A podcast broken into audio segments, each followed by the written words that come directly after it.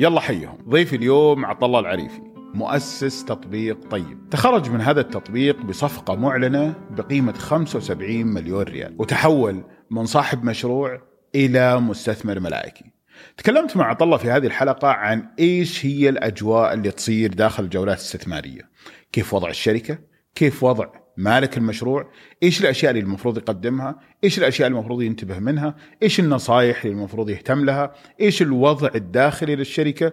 وإيش الوضع الخارجي للشركة؟ هذه المعلومات مهمة جدا لكل شخص اليوم يفكر إنه يفتح جولة استثمارية أو يدخل مستثمرين معه، وكذلك مهمة للأشخاص اللي عندهم مشاريع ممتازة أو ناجحة وممكن دخول مستثمرين معاهم راح يسارع العملية إلى وصول لمراحل أفضل. تكلمنا في كل حاجة من التعريفات للجولات الاستثمارية والمراحل حقها وكل مرحلة إيش يصير. أخذت منه معلومات للأمانة جدا ممتازة. رجل كان معطاء في المعلومات من كل اتجاه. أتمنى هذه الحلقة تكون مرجع لكل شخص يبي يدخل في الجولات الاستثمارية. وقبل لا أبدأ الحلقة أحب أشكر شركاء نجاح هذا الموسم شوكولات هيزلت وعطور اي جي برفيوم منتجات وطنية تستحق إن نفتخر فيها. أنا عبد العزيز العبيد وهذا بودكاست نمط أعمال في موسمه الثاني ونبدأ الحلقة ونقول بسم الله. عطا الله يمسيك بالخير. أهلا وسهلا كيف الحال؟ أهلا وسهلا الله يحييك. أنا صراحة مهتم جدا في موضوع الجولات الاستثمارية، أنا أشوف الآن السوق تحول إلى الجولات الاستثمارية بشكل جدا كبير م. وكل شركة جت تفتح الآن قاعد تبحث عن جولة استثمارية تدخل فيها ودي أول شيء أبدأ في وش هي الجولة الاستثمارية؟ يعني الجوله الاستثمارية هل هو استثمار أخذ فيه جزء ولا استحواذ؟ وش الفرق بينهم؟ خلينا خلينا نبدأ أول شيء أول شيء شكرا على الاستضافة الله أنا جدا سعيد ان أكون معك اليوم يا حبيبي خلينا نبدأ أول شيء في مراحل آه، الشركات عموما أو مراحل تمويل للشركات زين آه، بغض النظر عن هذا التمويل سواء كان تمويل for يعني fundraising إن شاء الله ما نتكلم إنجليزي كثير زين آه، ان يكون مثلا آه، رفع رأس المال أو يكون في تمويل لتخارج أو تخارج جزئي أي شيء من هذه الأشياء. أول شيء خلينا نعرف مراحل الشركة، مراحل الشركة من بداية اللي يسمونها البذرة أه. إلى مرحلة نمو الشركة وإطلاقها للسوق العام والتفاصيل هذه. مم. أول شيء في مرحلة اسمها مرحلة البذرة. هذه تمر على أي شركة آه، بادية الفكرة فيها. يعني أنا وياك بنسوي مشروع آه، مرحلة اللي أساسيات المشروع وفكرة المشروع والتفاصيل هذه. في هذه المرحلة عادة اللي يقوم بتمويل الشركة هو الشخص نفسه. يعني بيفتح شركة تقنية، بيفتح كافي، بيفتح مطعم ايا كان هذا المشروع يسوي مرحله البذرة اللي يبدأ اللي يشوف الفكرة ويشوف مثلا نوع القهوة الكويس أو نوع الأكل الكويس أو الأطباق الكويس يبدأ في هذه المرحلة. هذه مرحلة البذرة. بعدين تدخل اللي يسمونها سيد حلو. آه بعدها تروح لل آه آه آه آسف اللي هي البريسيد. بريسيد. اي زين. آه اللي هي ما قبل البذرة. وهذه من يستثمر فيها معليش؟ هذه عادة رائد الأعمال نفسه. يبدأ زين. يسوي آه، يعني أنا قبل شوي قلت البذرة هي لا هي ما قبل البذرة. حلو. اللي هي مرحلة وجود الفكرة. حلو. فكرة موجودة. والله اليوم بسوي مغسلة ملابس اليوم بسوي مغسلة سيارات بسوي آه، قهوة. ايا كان هذا المشروع شركة أو تطبيق جوال whatever كان حلو. هذا المشروع هذه يسمون مرحلة ال pre-seed هذه الفكرة موجودة وبدأت أعرضها على اللي حولي على الناس اللي حولي والتفاصيل هذه. حلو. فأبدأ في البداية في تمويل هذه ال- ال- المرحلة أو هذه الجولة. يعني أدفع حق إيجار المحل والتفاصيل هذه والان ترى ما سويت المبيعات. حلو. هذه مرحلة ال pre-seed بعدين تروح إلى مرحلة ال seed.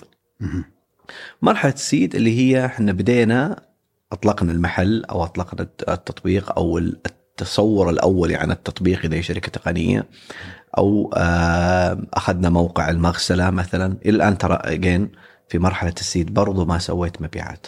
حلو. يعني إلى ما وصلت مرحلة أرباح وتفاصيل تو ها جميل. بداية okay. أسسنا المغسلة جبنا الغسالات زين. أسسنا القهوة جبنا ماكينة القهوة المرحلة دي حلو. اللي هي مرحلة البذرة. زين.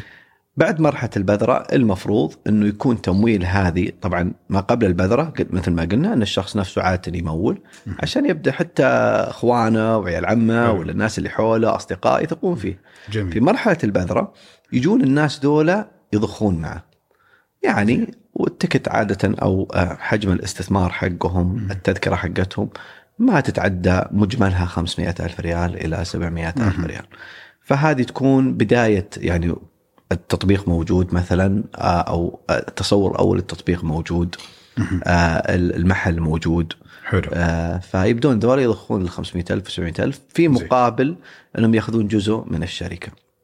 جيد. طبعا آه، آه، قبل ما نروح لمرحلة آه، آه، الجولات الاستثمارية والتفاصيل في حاجات دائما ننوه عليها رواد الأعمال وجميع الأصدقاء اللي ممكن أقدم لهم استشارات حلو لازم تعرف كيف تقسم شركتك from day 1 من اليوم الأول تقسمها في إيش؟ okay هل أنت صاحب صناعة هل أنت يعني صاحب مهنة ولا أنت والله واحد عنده فكرة مثلا عندي تطبيق جوال.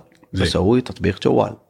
هل أنا تقني أصلا أو أنا الفكرة عندي؟ فلازم يكون معي تقني. أنا بسوي قهوة. هل أنا أسوي القهوة أو في واحد فنان يسوي قهوة أدخله معي؟ جميل. آه، مطعم. هل أنا شيف أو أجيب واحد شيف يسوي معي؟ عشان كذا تسارع الشركات دائما. اللي كان صاحب السلعة صاحب النشاط هو صاحب المهنة أو هو صاحب العمل تلقى دائما هذه أسرع من الشركات اللي ما يكون صاحب العمل فيها. انلس. انه يكون صاحب العمل هذا أو صاحب الفكرة معه شريك يشاركه في هذه ال ال ال ال الشركة. تمام؟ فإحنا كذا قسمناها ففي. البداية لازم تكون الفكرة مثلا آه، مدروسة يكون عندي مثلا شريك مميز يقدم هذه المهنة. لأنه في كل جولة وحنتطرق لها اليوم إن شاء الله. بالتفاصيل. في كل جولة حيسألوا كل مستثمر وكل واحد حيدخل معك هل أنت اللي تقوم بالعمل ولا غيرك يقوم بالعمل؟ فهذه فيها pros و cons لاستقطاب المستثمرين.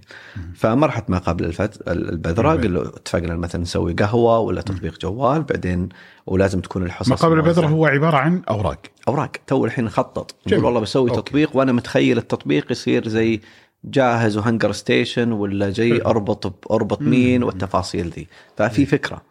مرحلة البذرة لا إحنا دفعنا مقدم التطبيق طلعتنا صورة أولية بدينا نشوف ال illustration خلينا ناخذ التطبيق كفكرة عشان نبدأ نجزئها في كل مرحلة نروح فيها. زين.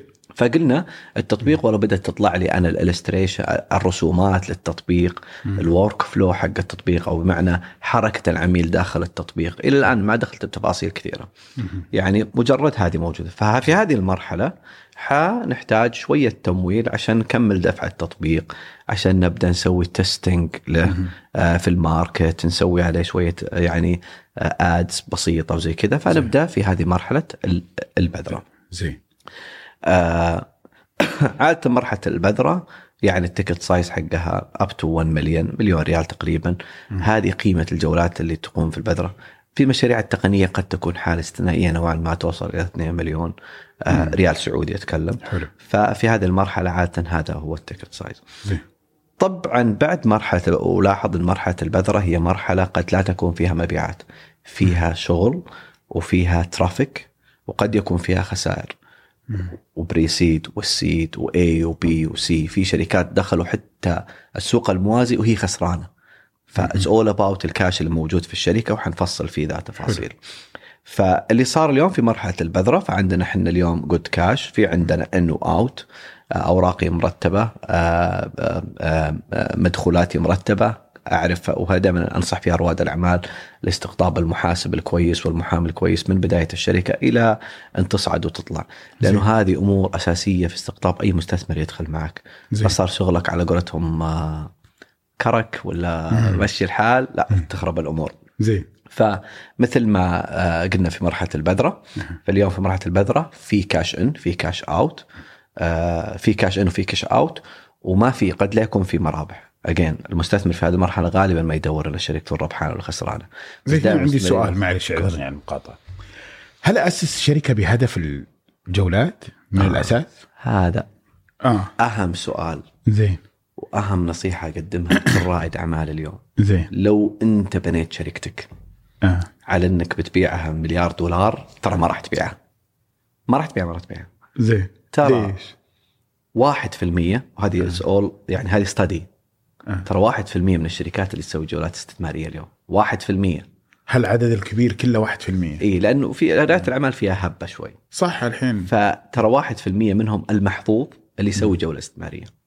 زين. وبعدين يمكن إحنا نتفصل اليوم على موضوع مين اللي حيسوي جوله مالية وكيف حيسويها. طيب. لكن لا تعتقد ولا تقعد آه، تضحك عليك الأقاويل إنك حتسوي جوله مالية بكرة. زين. ابدا. ولا في المرحلة السنة الأولى من الشركة ولا ممكن حتى بعد عشر سنوات. وممكن. ما تحتاج جوله مالية أصلا إذا الشركة صح. قادرة تمول نفسها بنفسها.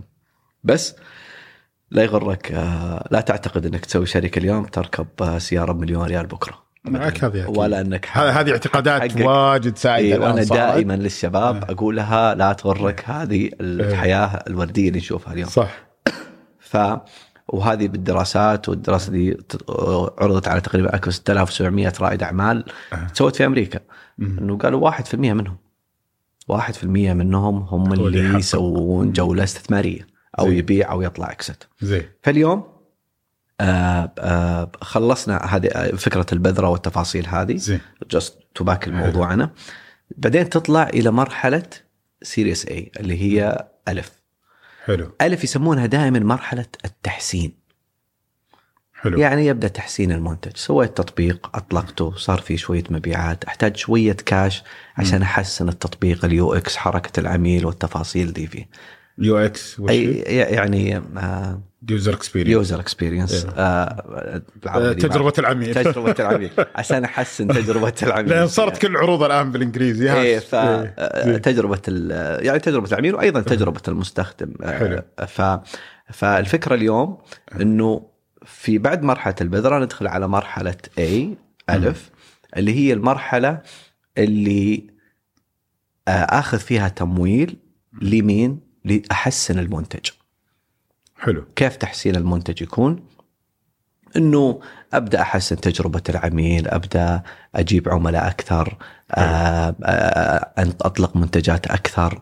أتوسع بشكل بسيط في المنطقة اللي أنا فيها، والله. أنا مثلا سويت تطبيق توصيل بديت في الرياض مثلا إنها مثلا اليوم ما شاء الله الرياض تعتبر منطقة كبيرة،. أبدأ مثلا في أحياء في الرياض، أبدأ أوسع اخليها منطقة الرياض كاملة. وكيف طريقة توزيعي فيها. حلو بعدين أروح إلى مرحلة باء اللي هي series B اللي هي مرحلة البناء اللي اليوم قاعد آخذ الشركة إلى بعد جديد. حلو. في آه، في مثلا إني آه، أبدأ أبني آه، فروع أكثر أبدأ securing ال logistics أي بمعنى إني امن خدمات يسمون حقتي. الخدمات حقتي حلو. تكون كلها insource داخليا ما تكون خارجيا. فهذه باء بعدين تروح جيم أحيانا أو أحيانا وبعد جيم تروح للسوق الموازي أو وبعدها السوق آخرها. جيم. اخرها جيم وبعدين الطرح العام حلو فهذه المراحل عادة للشركات اللي هي تقودها في من من ما قبل البذرة إلى مرحلة الطرح العام. طيب خلينا الآن مم. آه عرفنا هذه المراحل، خلينا نعرف منو اللي يمولوني طول هذه المراحل. زين هل موجود السؤال ده ولا اي هو أكيد هو موجود okay. إحنا نبغى نعرف الرحلة يعني okay. زين مرحلة البذرة عادة يقوم فيها رائد الأعمال نفسه. زين آه ما قبل البذرة؟ إيه آه ما قبل البذرة. زين. ما قبل البذرة يقوم فيها رائد الأعمال نفسه. طيب. بمعنى أنه بس ما يتدين، ما يتدين. يدبر فلوس. زين. بس ما okay. يتدين. طيب. من الأهل ولا لا عادة الأهل والأصدقاء يجون في البذره حلو. لكن هو من البداية يعني مبلغ بسيط يبدأ يسوي الفكرة لأنه كله all يعني كلها تخطيط. جميل. يعني أنا متخيل يكون عندي تطبيق آه يربط مثلا آه آه اللي يبيع برجر. ب- بكذا. هذه فكرة تخيلاتي زين. ورسمتها وكذا. مرحلة البذرة آخذ هذه المخططات وأعرضها على شركات تقنية تسوي التطبيق. وهنا عندي مرحلة يعني أعتقد نصيحة مرة مهمة. زين. اللي بيسوي بيت آه. ما يشتري شركة مقاولات. حلو. يروح لأفضل شركة مقاولات موجودة في السوق. جميل. لا تسوي تطبيق وتقول بصير شركة تقنية. ركز يكون تطبيقك ناجح وروح لأفضل شركة تقنية تبني لك التطبيق. أعتقد جميع رواد الاعمال سووا الشركات في العشر سنوات الماضية عانوا من هذه الشركات. مهم. وأعتقد هذه الشركات اليوم وصلت لمرحلة نضوج جيد. إنها هي تخدمني. ان هي تخدمك. مهم. فلا تسوي شركة مقاولات. صح. أنت عندك تطبيق أو عندك بيت ركز في بيتك شوف كيف تحسنه كيف تضبطه وين تحط المدخل وين تحط الأثاث والتفاصيل هذه. حلو. لا تقول والله بروح بجيب آه، أسوي روح اطلق شركة مقاولات في السوق وادفع. و again شركات المقاولات هي نفس الشركات تصنع تطبيقات وتبني صح. تطبيقات. في شركة بمليون وفي شركة ب 500 ألف وممكن شركة أقل إذا. كانت خارجيا. فطبعا نثق إحنا في المحتوى المحلي أكثر. جميل. فهذه الفكرة. فاليوم أنا جيت مرحلة قبل البذرة رسمت التطبيق بعدين رحت لمرحلة البذرة بديت حطيت هذا التطبيق على ورق وشيء يسمونه documentation of ال application ولا آه يعني كتابة ال workflow عشان أنت بكرة هذه الكتابة هي اللي تحدد علاقتك مع المقاول اللي هو شركة بناء تطبيق جميل فأنت تاخذ هذه الكتابه لهم وتقول تعالوا يا جماعة أنا عندي هذا من يسوي flow؟ هو آه، هو عادة هو. يرسم مو بشرط يكون تقني يرسم يرسم يقول آه، أنا. أتخيل لأن هو لو رسمه وسوى التقنية حقته خلاص يعني هو يسوي التطبيق صح، لا بس صح. هو يقول أنا أتخيل إني أول ما أدخل ألقى خريطة أحط فيها مكان بعدين أروح يطلع لي المنتجات المتاحة وبعدين أروح حلو. يعني هذه الفكرة عموما يخلق هو تجربة العميل الت... هو يعطيك زين. تجربته لأنه هو حلو. غير تقني لما يكون عنده تقني ممكن يرسمها بشكل آه يعني آه تقنيا أجمل صح للشركة بس نهايه المطاف لن يبنيها اللي حيبنيه هو. شركة المقاولات حلو مثل لما تروح الواحد تعطيه مخطط بيت آه. أنا عندي 300 أبغى مسبح أبغى آه، طاوله أبغى مثلا آه، ثلاثة غرف نوم. فهذه الفكرة. زين. فهو الرسام يبدأ يرسمها وبعدين بعد الرسام يروح لل documentation طيب. عادة في هذه المرحلة هي مرحلة اللي أنت تحتاج فيها شوية فند فلوس. آه بس ما في شيء ما في شيء مطروح. عادة اللي اللي يمولون هذه المرحلة هم الناس الأهل والأصدقاء. حلو. الاهل والاصدقاء يعني أنا أعرض على صديقي على آه، أهلي على أخواني على آه، البليفرز أو أو, أو إيه، المؤمنين اللي فيه كانوا مؤمنين فيك أنت آه. أكثر من الفكرة. حلو. وأنه يعتقدون آه، ب- ب- ب- بمعرفتهم فيك بإلتزامك بحبك للفكرة حيدخلوا معك. زين. آه، أنا ممكن ما مريت هذه الفترة ولكن أعتقد إنها موجودة ما مريت في هذه الفترة لا ما مريت هذه الفترة. آه، فكنت أنا دائما مؤمن بنفسي وهذا شيء آه،. آه، يض- يضيع أحيانا. صح ف فإيش سويت؟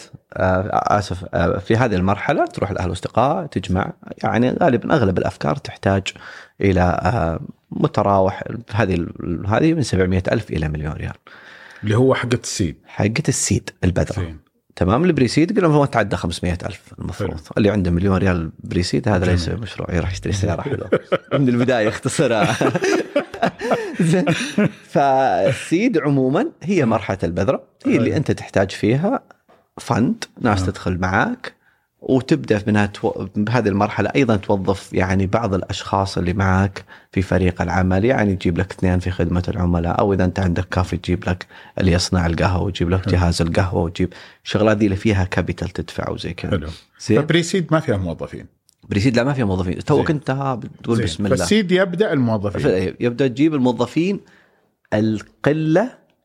والأكفأ، الأكفأ لهم حسبة والقلة ال operator لهم حسبة. الأكفأ مثلا أنا عندي تطبيق تقني أنا أبي لي واحد تقني فلتة، حلو. فلتة ذولا رواتبهم ما أقدر عليها في البداية، فعادة دول الناس يأخذون share من الشركة. أعطيه share تعطيه share من الشركة. زين عادة ال co-founder ياخذوا من 10 إلى 30% إلى يعني من 10 إلى 30% اللي هو يكون معك مثلا الشريك التقني القهوجي اللي يسوي قهوة كويس حلو. الباريستا. أكشخ. زين.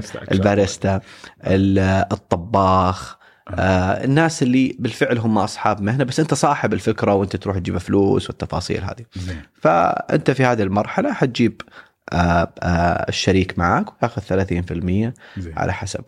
ال 30% مجموعهم قد ياخذون تقس 30% إي لا، ولا توني بجيب لك هذه زين أوكي. قد يكون عندك شريك تقني ويكون عندك واحد operator فدائما تحتاج في أي مكان تحتاج واحد آه، مسؤول إداري ومسؤول فني.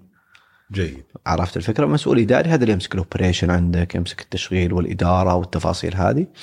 والمسؤول التقني هو يمسك التقنية. إذا أنت مثلا تطبيق مثل ما اتفقنا إحنا حنسوي تطبيق جوال. حلو. فهذا حيمسك معك التقنية. عادة يأخذون 15 15 20 10 على حسب. آه فمجموعهم 30 مجموعه المفروض المفروض ما يتعدى 30 زين. وفي حاجة مهمة دائما أقولها الصراحة لجميع المستثمرين اللي أنا أقابلهم وجميع الشركات اللي أنا أستثمر فيها يعني بعضهم يعني يبحث عن استثمار بأي شكل من الأشكال يعني عنده مشاكل في السيولة. حلو. مو من الذكاء إني أنا أصيده في هذه المرحلة وأخذ جزء كبير من الشركة. إذا رائد الأعمال وصل إلى مرحلة إنه مغبون بالنسبة اللي أخذت منه حيقل الحماس ويقل الشغف. صح. فيبدأ يبحث عن بدائل. يقول أنا ليش أشتغل في شركة؟ أنا أملك فيها 30% وأنا صاحب المكان وأنا صح. اللي أفهم وأنا اللي قاعد 24 شركة ساعة. توها بادية. توها بادية. ف آه، أعتقد المستثمرين اليوم أذكر يعني المستثمرين اليوم آه، يعني مو مطمعين كثير. والمفروض ما يكونوا طماعين كثير لأنه لو لو فقط رائد الأعمال هذا الحماس لا ال 30 حقتك بتنفعك ولا ال 70% ولا ال 50% وزي كذا. فلا تصير ذكي عليه.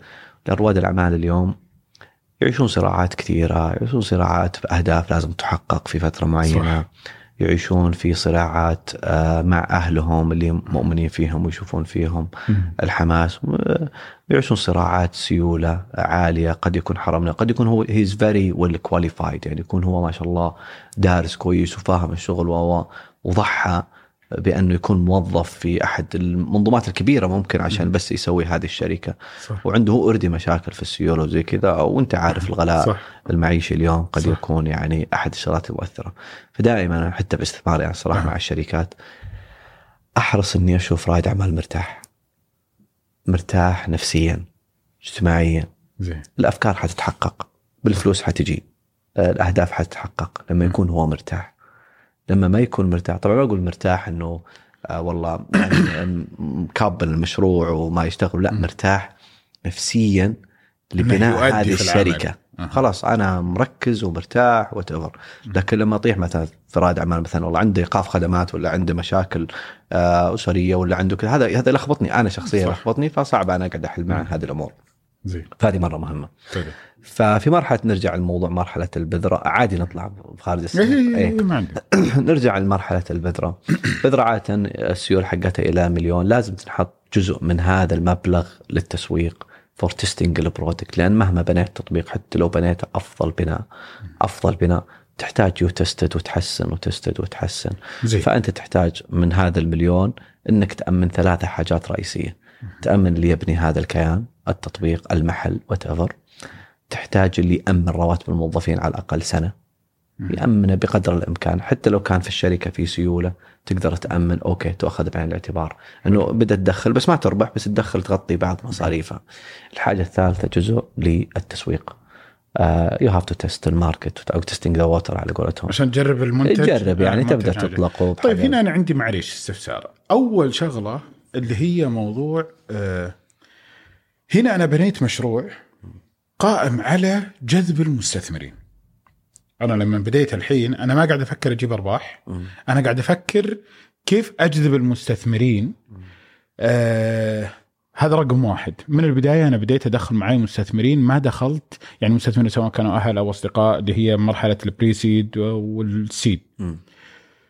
بينما لما نرجع إلى البزنس التقليدي الأعمال التقليدية الواحد يبدأ بنفسه في البريسيد والسيد. والاي والبي والسي هذه كلها هو قاعد يشتغل بالحالة. تلاقي شركات بنيت واستمرت آه، في نفس الشكل ليش هذا النموذج الحين تحسه كأنه فشل وجاء محله نموذج ثاني يقول لك لا حبيبي أنت لا تحط فلوس أنت فكر جيب آه، مستثمر اليوم آه، والناجح اليوم هو اللي يقدر يجيب مستثمرين. وإنه يدخل في البريسيد إنه يقنع أهله وجماعته بعدين يقنع آه، ناس آه، خارج الإطار هذا ثم ثم يروح إلى مراحل ثانية. فاليوم تغير الشكل عن الشكل السابق. الشكل السابق وش مشكلته؟ شوف الشكل السابق جيد بس الشكل السابق كان فيه سيولة وفيرة مرة. وأغلب المشاريع المفروض إنها تنجح. آه، بس الفكرة في النموذج السابق إنه ما كان فيه عقلية إني أنا أقدر أجيب سيولة ليش أنزل السيولة اللي معي كلها في المشروع. وهذا اعتقاد شخصي. زين. إنه أول والله أنا مثلا عندي مبلغ أبى أحطه مثلا في عقار في آه، آه، في مصنع في وات ايفر أحط هذا المبلغ وخلاص وأبدأ أنا انميه وتجيني فلوس وأحطها فيه وزي كذا. حلو. فكرة الشراكة تقريبا يمكن أثرت فيها اليوم ال social media أثرت فيها آم، آم، آه، الوعي اللي زايد في موضوع أنا ليش أحط والله مثلا كل السيولة اللي عندي في مشروع لا ابى وإني لازم أوزع البيض ما أخلي البيض في سلة واحدة وبدل ما أحط مثلا كل يوم أقعد أسير هذا المشروع لا أجيب معي ناس أحد تدخل. يشيل معي أنا. أنا أنا شخصيا أؤيد الشراكة بشكل مرة كبير. فيعني هذا آه. تحس إنها تعلم؟ إي هذا يعني زادت معلوماتنا. إي زادت معلومات. صرنا أكثر وعي في الدخول في المشاريع. زين. فبعض الناس صاروا يقسمون ثرواتهم يقولوا حط والله مع المشروع ذا 20 هذا 10 هذا 20 هذا بحيث إني ما أنزلها في مشروع واحد. زين. خصوصا بعد آه، الأزمات العالمية اللي صارت بعد آه، الأمراض اللي انت- انتشرت مثل كوفيد وكذا. علم الناس إنه ليست كل القطاعات ناجحة. العقار اللي إحنا تخيلنا إنه آه، قطاع ناجح ممكن في كوفيد آه، نزل. فصارت الناس تبدأ توزع استثماراتها. دخلوا في ال health care. ناس كثير جو لل- للقطاع الطبي ناس كثير راحوا لقطاع الأغذية. فهذه يعني هذه توصل حتى أيضا توجهات الحكومة في توزيع آه، الصناديق وفي تخصيص بعض الصناديق لبعض ال- المنتجات أو السلع الموجودة في السوق ودعمها في آه، تسهيل آه، عملية فتح صندوق وتسهيل عملية حوكمة الصناديق وتسهيل عملية التخارج وال- والدخول. هذه كلها أشياء ساعدت أيضا بدخول وخروج مستثمرين في السعودية وبرا السعودية. حلو. هذا أعتقد الأساس. آه، الشيء الثاني إنه اليوم على على المشاريع وزي كذا وأنا طبعا أنصح دائما الشباب وزي كذا. ترى الشراكة مرة زينة. الشراكه تعلم حاجتين. أول شيء تقلل الريسك عليك. لا تصير بطل. مم. أنت في مرحلة يا أنجح يا أخسر هذه ما عاد هي موجودة. لأن الآن أخسر هي أنت ما تخسر وترجع لل zero ترجع تحت ال zero. آه، لأن ال- القاعدة تقول إنه الواحد اللي يسوي مشروع يقدر يوظف خمسة أشخاص آه، يدخلون معه موظفين. حلو. فاللي يسوي المشروع هذا آه يعني تلقاه جمع فلوس ولا تدين فلوس ولا whatever ودخل معه خمسة موظفين، خمسة موظفين ذو كل واحد اشترى سيارة وهذا. يعني على أساس إن هذا المشروع إنه صح. هذه الوظيفة. آه. زين بس بعد فترة حيفشل المشروع هذا حيروح zero أو تحت ال zero. بدل ما كان عاطل آه. وسوى مشروع وكبر لا صار عاطل ومديون كمان. وطلع الخمسه وطلع ذا الخمسة آه. اللي صاروا أيضا عاطلين ومديونين بأشياء. فالواحد لازم يفكر جيدا. مم. أول شيء تحافظ على سيولتك المشاريع. الشيء الثاني تعلمك الالتزام. زين. الشراكة تعلم الالتزام. لو هذه 100% تشارك صحيح لو تشارك أخوك. الشراكة أساسها أصلا. أم، لا اخفيك أنا أول في بداية آه، دخولي في الشركات أو بداية بناء شركتي وزي كذا. كنت آه، نعم آه، أجي بس لما دخلوا معي يعني نعم أجي المكان وكذا. بس لما دخلوا معي أخوي صار عندي التزام أكبر. مو إني أجي وأداوم. التزام أكبر إني أروح أجيب شغل. أفتح نعم. فرص جديدة.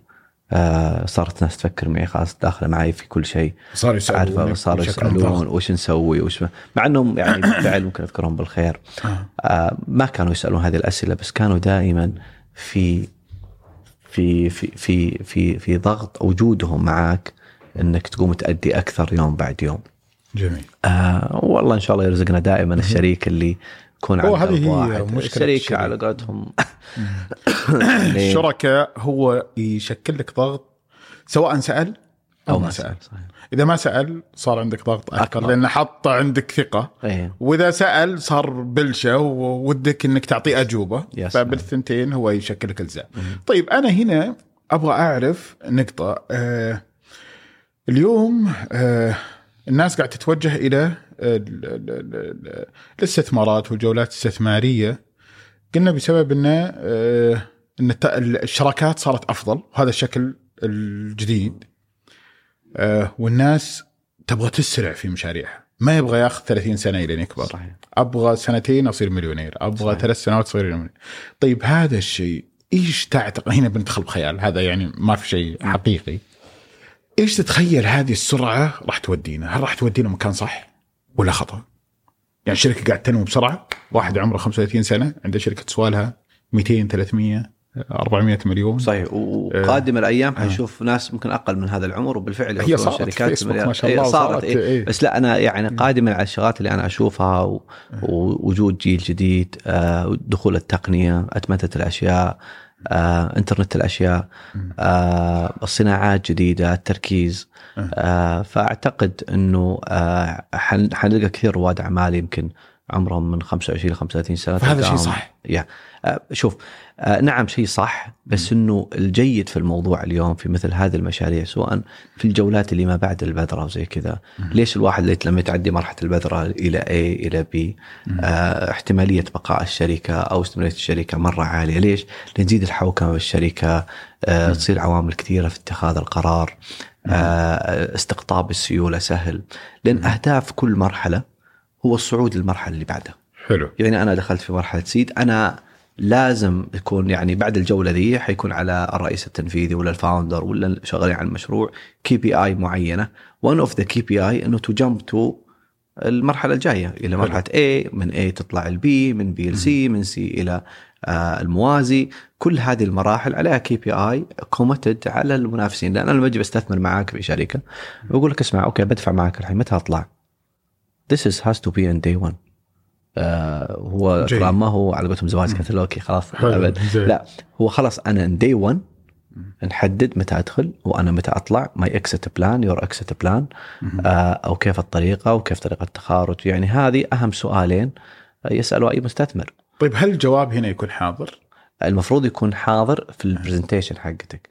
آه، وهذا هذا المفروض يكون حاضر اساسيا أصلا إنه وش ال exit plan حقتنا؟ حقتي حقتك متى حتطلع؟ كم x حتجيب؟ تقريبا طبعا أكيد الأقدار بيد الله وقد تنجح قد ما تنجح. ولكن الدخول مقترن بحاجتين أساسية. الحاجة الأولى طبعا قبل الحاجة ذي اللي نتكلم عنها اللي هي موضوع متى التخارج؟ التقييم. التقييم دائما هو هو النقطة المفصلية لدخول أي مستثمر. آه إنه دائما هي نقطة خلاف. طبعا نعم بالفعل في شركات تقيم ونعم في third party يقيمون وكذا بس دائما التقييم يعود على آه السماحة آه ال- البساطة الحرص من رواد الأعمال لدخول بعض الناس اللي يشوفهم مهمين في المرحلة الجاية. تلقى دائما بعض التقييمات يكون فيها discount rate لبعض الناس فقط. طيب قبل لا ندخل في. موضوع التقييم أنا ودي أرجع على مسألة اللي هو كمية الاستثمار اللي تكلمنا فيها في ال pre-seed والسيد والاي والبي والسي طيب اليوم في ناس عندهم مشاريع ب 30000 وب 20000 وب 100000 فلما تقول له أنت البريسيد ب 500000 هو يقول لك أنا أتخيل بعد ثلاث جولات أربع جولات أوصل هذا المبلغ. اليوم مبلغ 20000 50000 30000 في ناس صغار اليوم قاعد يسوون مشاريع في البيت. هذا الشخص آه، يقول لك أنا ما عندي أحد يدفع لي هذه 30000 ولا ال 50000 أو ال 100000 آه، هل هذه طلعت من الجولات كونها مبالغها صغيرة؟ هل الجولة لازم يكون لها قيمة معينة ولا؟ لا الجولة أنت أي جولة تسميها أو أي أي جولة أنت تخوضها تعتبر جولة سواء ب 10000 ولا 30 ولا 100000 ولا مليون كلها تعتبر جولة. حلو. بس بعض الجولات ما ما يفصح عنها. زين. يعني بعض الجولات مثل الأهل والأصدقاء ولا. والتفاصيل هذه. طبعا أنت حتفصح عنها لما تفتح جولة جديدة. تقول والله ترى أنا فلان دخل معي وفي مثلا جاري شريك وتكتب وفيها documentation فيها مستندات تكتب وكل حاجة. زين هذه بعض الشغلات ما تسوى جولة رفع رأس مال. سمعين حاجات أخرى يعني. طبعا جولة رفع راس مال تعتبر جولة بس إنها ليست كالجولات اللي أنت دائما تعتبرها جولة ويكون فيها fundraising ويكون فيها ناس من برا حيدخلوا والتفاصيل هذه. بس كل مرحلة في الشركة حتى آه، رفع رأس المال ولا increasing capital ولا تعتبر جولات. بس بعضها تكون غير آه، آه، يعني غير معروضة أو غير مفصح عنها وزي كذا ولكنها موجودة في documentation الشركة إنه فلان دخل. يعني أنا بعض رواد الأعمال يقول والله أنا بحاجة سيولة الآن أبغى أشتري حاجة معينة ولا whatever فيسوي fund raise بينه وبين أي زميل من آه، زملائه يقول تعال اسمع. ببيعك 3% 4% مقابل 500 طيب زين هذا الأول، السؤال الثاني اليوم ال- صاحب صاحب الفكرة هل المفروض بعد ما يجيب المست... بعد ما يسوي الفكرة حقته هل شغله راح يتحول إلى أنه يصير آه، جامع أموال وظيفته تتحول إلى جامع وينسى البزنس؟ أحس إن جمع الأموال وظيفة مو سهلة، يعني مو أرفع سماعة ألو والله أبغى الفلوس الفلانية أوكي جاتك، في شغل لازم تسويه علشان صحيح. تسهل جولاتك. صحيح. فكيف تتابع شغلك وأنت قاعد تفكر إنك تجيب فلوس؟ شوف الموضوع هذا فيه مرحلتين. دائما تحددها دائما المرحلة أو level الشركة اللي واصلة. آه، أول شيء في موضوع جمع اموال في مرحلة البذرة وما بعد البذرة غالبا رائد الأعمال هو نفسه حيقوم فيها. لأنه هو بحاجة سيوله يعرف إيش يبغى ويعرف وين يحطها وانتهينا خلصنا. لكن في المراحل المتقدمة لا لازم تخصص لها واحد من الموظفين. وأنا دائما I recommending ال CFO هو اللي يبدأ يشتغل على ال documentation مثل لما يسوي auditing القوائمك أو تدقيق مع المكاتب يصير هو اللي مع ال business manager أو business development manager وزي كذا. لأنك أنت في في ال pitch deck حقتك تعطيه ثلاثة أشياء رئيسية introduction على ال company إيش السوق والتفاصيل. كيف حنطور المنتج وكم نبغى. ثلاثة آه، يعني very easy الناس طبعا اللي بتستثمر تناظر هذه الثلاث شغلات. حلو. فعاده يقود هذه ال asking for investors أو ال sitting مع ال investor. هو يعني ال CFO أحيانا يعني رئيس تنفيذي يروح معه بس إنه أي documentation يطلب due diligence مثلا إفصاح whatever هذه كلها documentation خصوصا لما تروح مع صناديق وكذا يطلبون documentation كذا يعني. فكل documentation عادة ذي CFO لكن لو ضاع الرئيس التنفيذي في موضوع استقطاب الأموال أو فتح جوله استثماريه وهو قد يكون مو بحاجته اليوم حاجته بعد فترة وزي كذا حيكون مرة صعب running ال company حقته أو صعب إدارته للشركة. ففعلا حاجته بالفعل. مهم. أنا ما أفضل رائد الأعمال يسويها. أنا يعني آه يعني لي يعني فلسفة خاصة فيها زين. يمكن قد ذكرتها قبل كذا طيب إنه هذا مثل واحد حاط سيارته على موقع حراج زين وبدون ناس يساومون فيها آه. هذا يقول ب 2000 ويقول ب 3000 وكذا وسيارته مرة غالية وسيارته مرة ثاريه وكويسة وعاجبته وكل شيء. بس أول ما يدخلون الناس دولة على قولتهم شريطيه دولة آه. يقعد كل واحد يكسر تقييم السيارة ولا نفس الشركة حلو. يصير يدخل يعني أرى أنه حيدخل شركته ب بشكل غير اللي كان يدخل أول. لما يشوفها مبخوسة ويشوف والله تقييمي والله أقل من اللي أنا متوقع وزي كذا. بس واحد ما يكون عنده hopes و dreams كبيرة إنه شركته حيتقيم بهذا الشكل وكذا. ما لم يكن في third party هو جاء من برا وشاف إنه لازم تقيم بهذا الشكل. زين. زين, حتى لو تقيمت من برا وزي كذا لازم يكون واحد reasonable لأنه يبغى في نهاية المطاف يبغى ذا المستثمر يدخل معه بغض النظر عن الصفات. فهذه المراحل البدائية. في المراحل المتقدمه في حاجتين. عادة يعني في واحد رائد الأعمال يحرص إنه يدخله. هذه يسمونه قائد ال leading investor قائد الاستثمار. قائد الجولة. قائد الجولة. حلو. إيش فكرة من قائد الجولة ذا؟ قائد الجولة هو شخص قد يكون بيست الملائكة قد يكون صندوق قد يكون آه يعني واحد قوي جدا. مثلا أبغى مثلا آه آه 300 ألف دولار مثلا. زين يجي ذا قائد الجولة يقول أنا أدفع يعني وأنت تبحث عن تقفل 300 ألف دولار ب 20 مستثمر آه يدخلون معك لإقفال هذا المبلغ. أو خلينا نقول مثلا مليون دولار عشان حلو. نعرف نحسبها زين فأنا أبغى مثلا أجيب مليون دولار فأنا أحتاج مثلا 20 مستثمر كل واحد منهم حيدفع مبلغ في سبيل إني أوصل هذا المليون دولار. عادة يجي. قائد الجولة ذا أما يكون صندوق ولا شخص ملائكي له اسمه في السوق يقول اسمع أنا ادفع 500 ألف دولار الآن وراح أقود الجولة بس تعطيني تقييم كويس طبعا له بنفت يعني حلو وأنا أجيب لك البقية. هذا مم. حيقلل فأنت تبدأ إيش تركز على قائد الجولة ذا يدخل. حلو. لأن هذا حيطلعك من مفاوضات مع 20 ألف 20 شخص ثاني. في سبيل إنه يوصل الهدف حقك إنك تجمع المبلغ المليون دولار هذا. جيد. فأنت دائما ركز على قائد الجولة أقنعه. خليه يدخل. وإذا دخل خلي الباقي عليه. لأن هو ترى ممكن يقفل الجولة ذا باستراحة بيته. آه. أي فلأنه هو يعرف ناس مرة كثير وناس تثق فيه ويدخلون على طول. فممكن يجمعها بجلسة ساعة عشاء كذا. فهو يدفع لي؟ بعدين يروح علي ويقول أنا إيه. حأقود الجولة زين. وأنا حأجيب الأذر انفستر يعني هو الحين خلينا نفترض إنه مليون زي ما قلت. إيه. 500 ألف. حيدفعها قائد الجولة. طيب خلينا نفترض إنه دفع ال 500 هو الحين اللي بيجمعه يرجع فلوس ال 500 لا لا لا. حقته ولا ال حيكمل 500 لك- لا لا الزايده؟ حيكمل لك المليون. أها. اي بس يقول لك اسمع ال 500 دي عطني اياها بتقييم جيد. يعني عطني 1 2% زي كذا. آه. زين وأنا حقود الجولة. فهذا الشيء فهذا already هو أصلا هو believe. في المشروع. ومقتنع فيه. فممكن رسالة واتساب يدوره طق طق يجمع لك الجوله وهل ياخذ عمولة مثلا هو على أقول لك الواحد 2% ال benefit حقته إنه ياخذ تقييم أفضل غير اللي يدخلوا معه. فهمت الفكرة عادة هذه ياخذون طبعا لما يكون قائد الجولة مثلا من الشركات الاستثمارية أه. فهم third party هم ياخذون 2% من مجموع من مجموع الصفقة مثل يسوونها في ال crowdfunding في التمويل الجماعي وزي كذا. الشركات اللي تقود التمويل الجماعي تاخذ لها يسمونها management fees ويسمونها يعني لها. مسميات كثيرة فتنصح إن الواحد يروح دائما مع قائد دائما جوله مع قائد جولة وين القاه هذا قائد إيه. الجولة؟ آه والله كنت خلاص. جوجلت بس إنه آه. في ناس آه يعني عادة قواد آه، قائد الجولة طبعا هو دائما يبحث عن فائدته زين فأنت لما تعطيه فائدته إن فيرست منت هو حيكمل الباقي ويعرف ومرين عليه الناس ذولا كثير تقول له اسمع حبيبي أنا بعطيك مثلا 10% مثلا مليون دولار أنا بحسبها لك مثلا بمبلغ معين آه مثلا أقول أنا بفتح جولة ب 10% مقابل مليون دولار. اسمها 5% حقتك بعطيك أنا مثلا 6% ب 500 ألف آه، دولار وكمل ال 400 الباقيين. هذا حتى يقلل على رائد الأعمال أو المستثمر أو الرئيس التنفيذي أو whatever في إني أروح أكلم ال 19 شخص الباقيين عشان أقفل جولتي. هذا ممكن يجيب لك اثنين ثلاثة ال ticket size حقهم كبير ويقفل لك الجولة بمليون دولار.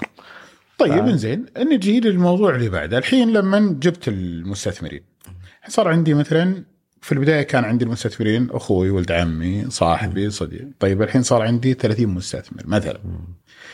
إدارة هذا ال 30 مستثمر يعني إحنا دائما نشوف آه، علاقة المستثمرين مع صاحب الحلال. إحنا دائما بالشكل القديم في البزنس القديم يتصل عليه وش صار على فلوس ويجي له المكتب تعال وش بعته اليوم وش سوي؟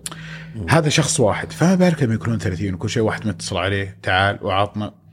فإيش ال... إيش كيف هو يدير هذه العلاقة بدون ما تأثر على عمله؟ مع الرئيس التنفيذي. إيه،, شوف هذا ممكن أصعب الأشياء اللي حينصدم فيها الرئيس التنفيذي بعد ما يسوي الجولة. زي خصوصا لو كان فاوندر أه. حيرى نفسه يعني أي واحد يدفع معك ريال بيكون تكون علاقته معك صعبة شوي لأن أغلى مع الناس أغلى مع عند الناس فلوسها. زين. اليوم أعتقد الرئيس التنفيذي أول شيء قبل ما يدخلون الناس ذولا معاه يجيب الاثنين مستشارين. والله نوثينج إنك تدفع فيهم ذول الناس. زين. محامي جيد فاهم في الجوله الاستثماريه وفاهم بعلاقات الرئيس التنفيذي مع المستثمرين ومع مجلس إدارة والمجلس التنفيذي والجمعية العمومية وكل الناس دول. واحد يرتب لك هذه العلاقة معه. العلاقة ذي ينتج منها حاجتين. حلو. كيف تكون علاقتي معك؟ وش الأثورتي ماتريكس اللي هي مصفوفة الصلاحيات حقتي؟ مصفوفة الصلاحيات حقت مين؟ حقت الرئيس التنفيذي. زين. يعني رسوم الصلاحيات تمتد من الرئيس من الموظف تحت إلى مجلس إدارة إلى أعلى مجلس إدارة. زين. ففي مصفوفه صلاحيات كل واحد له صلاحيات معينة. حلو. فهذه الشغلات لازم تتسوى في أول اجتماع مجلس إدارة يصير. حلو. أول اجتماع اليوم سوينا جولة قفلنا الجولة جبنا فلوس نحطت الفلوس في الشركة لازم يتسوى اجتماع هذه اللي افتتاح الصندوق. زين. زين؟ أو افتتاح الجولة أو افتتاح الاجتماع. فهذه مرة مهمة. كيف الواحد تكون علاقته مع المستثمرين. آه طبعا الآن في شركات طلعت تحوكم أو من قلت تأتمت العمليات هذه حقت علاقة الرئيس التنفيذي مع المستثمرين وزي كذا. وهذه من ضمن الشغلات اللي يسوونها بعض الصناديق أصلا إنها تسوي آم آم حوكمة لعلاقة الرئيس التنفيذي بالمستثمرين، الريبورتات كيف تتسوى لأنه هو كان رائد أعمال وكان عرفت يعرف المنتج حقه وفجأة يدخل في معمعة مجلس إدارة وتقارير تقدم وكي بي آي تتسوى وكذا ما كانت موجودة في السابق وهذا الطبيعي صح. إنها جديد هو عليها بس لازم يتعلم كيف يعني يدير آه، علاقته مع الناس المستثمرين. لأنه حط معك فلوس والناس فلوسها غالية عليها فأسئلتهم طبيعية فهي هاز تو اكسبت وبنهاية المطاف هو موظف. الرئيس التنفيذي هو اليوم صح إنه حلال ويملك فيه بس هو في موظف وعليها آه، مسؤوليات ويقوم واجباته كموظف والتفاصيل هذه. فهو لازم يعرف لازم يعرف هذا الشيء لا ياخذ آه. يعني إن أنا أنا راعي الحلال. أنا راعي الحلال. إيه، هو ما عاد هو راعي حلال. الناس ذولا خلاص اليوم أخذوا كل شيء أو دخلوا معه في كل شيء فاسئلتهم المفروض تكون طبيعية عليه. ما لم يكن في هذه الأسئلة أهداف آه، أو أسئلة غير جيدة يعني هو يشوفها فيها نوع من التدخل. أو السمية نوعا ما أو زي كذا. فنقول فهو اليوم موظف لازم يستقبل الاسئله بصدر رحب ويجاوبها بكل آه، سهولة وبساطة معاهم تقديم التقارير اللي يبغونها أو زي كذا. وأجين مثل هذه العلاقة معهم والتقارير وهذه. لازم طبعا الرئيس التنفيذي يكون مطلع عليها بس عادة تطلع من المالية. أغلب هذه التقارير متعلقة بال cash flow وتوزيع السيولة وزي كذا فترفع لمجلس آه، الإدارة. عادة الصناديق يسوون مجلسين يسوون مجلس إدارة ويسوون مجلس تنفيذي. مجلس آه، إدارة ومجلس تنفيذي. ومجلس تنفيذي. عاده مجلس تنفيذي it's all about تنفيذ الأعمال ويساعد الرئيس التنفيذي في القيام في واجباته. فواجبات الرئيس التنفيذي في هذه المرحلة تكون more in operation وزي كذا. والمجلس التنفيذي all about يعني آه شو بقولها بالعربي؟ آه. آه الرئيس التنفيذي يقوم بتنفيذ الأعمال والتشغيل والتفاصيل هذه وال day to day operation وكذا. ومجلس الاداره أو المجلس التنفيذي يكون له علاقة ب جبت الفلوس من الصندوق وتوزيعه على حسب الأهداف المنوطة عليها أو المستهدفه اللي يسويها. أه. زين فهذه فائدة المجلس التنفيذي. اتخاذ القرار عادة المجلس التنفيذي تكون عنده آه، آه، في ال authority في مصفوفة الصلاحيات أعلى آه، سلطة في موضوع الصرف. مثلا رئيس تنفيذي عنده مثلا مبلغ معين هو اللي له صلاحيات يقدم والمجلس التنفيذي يكون عنده أعلى، مجلس إدارة أعلى فهذه فهذه الجزئيات. ف عودة على سؤالك العلاقة مع آه، آه، المستثمرين آه، آه، مو صعبة بس اجين مو سهلة.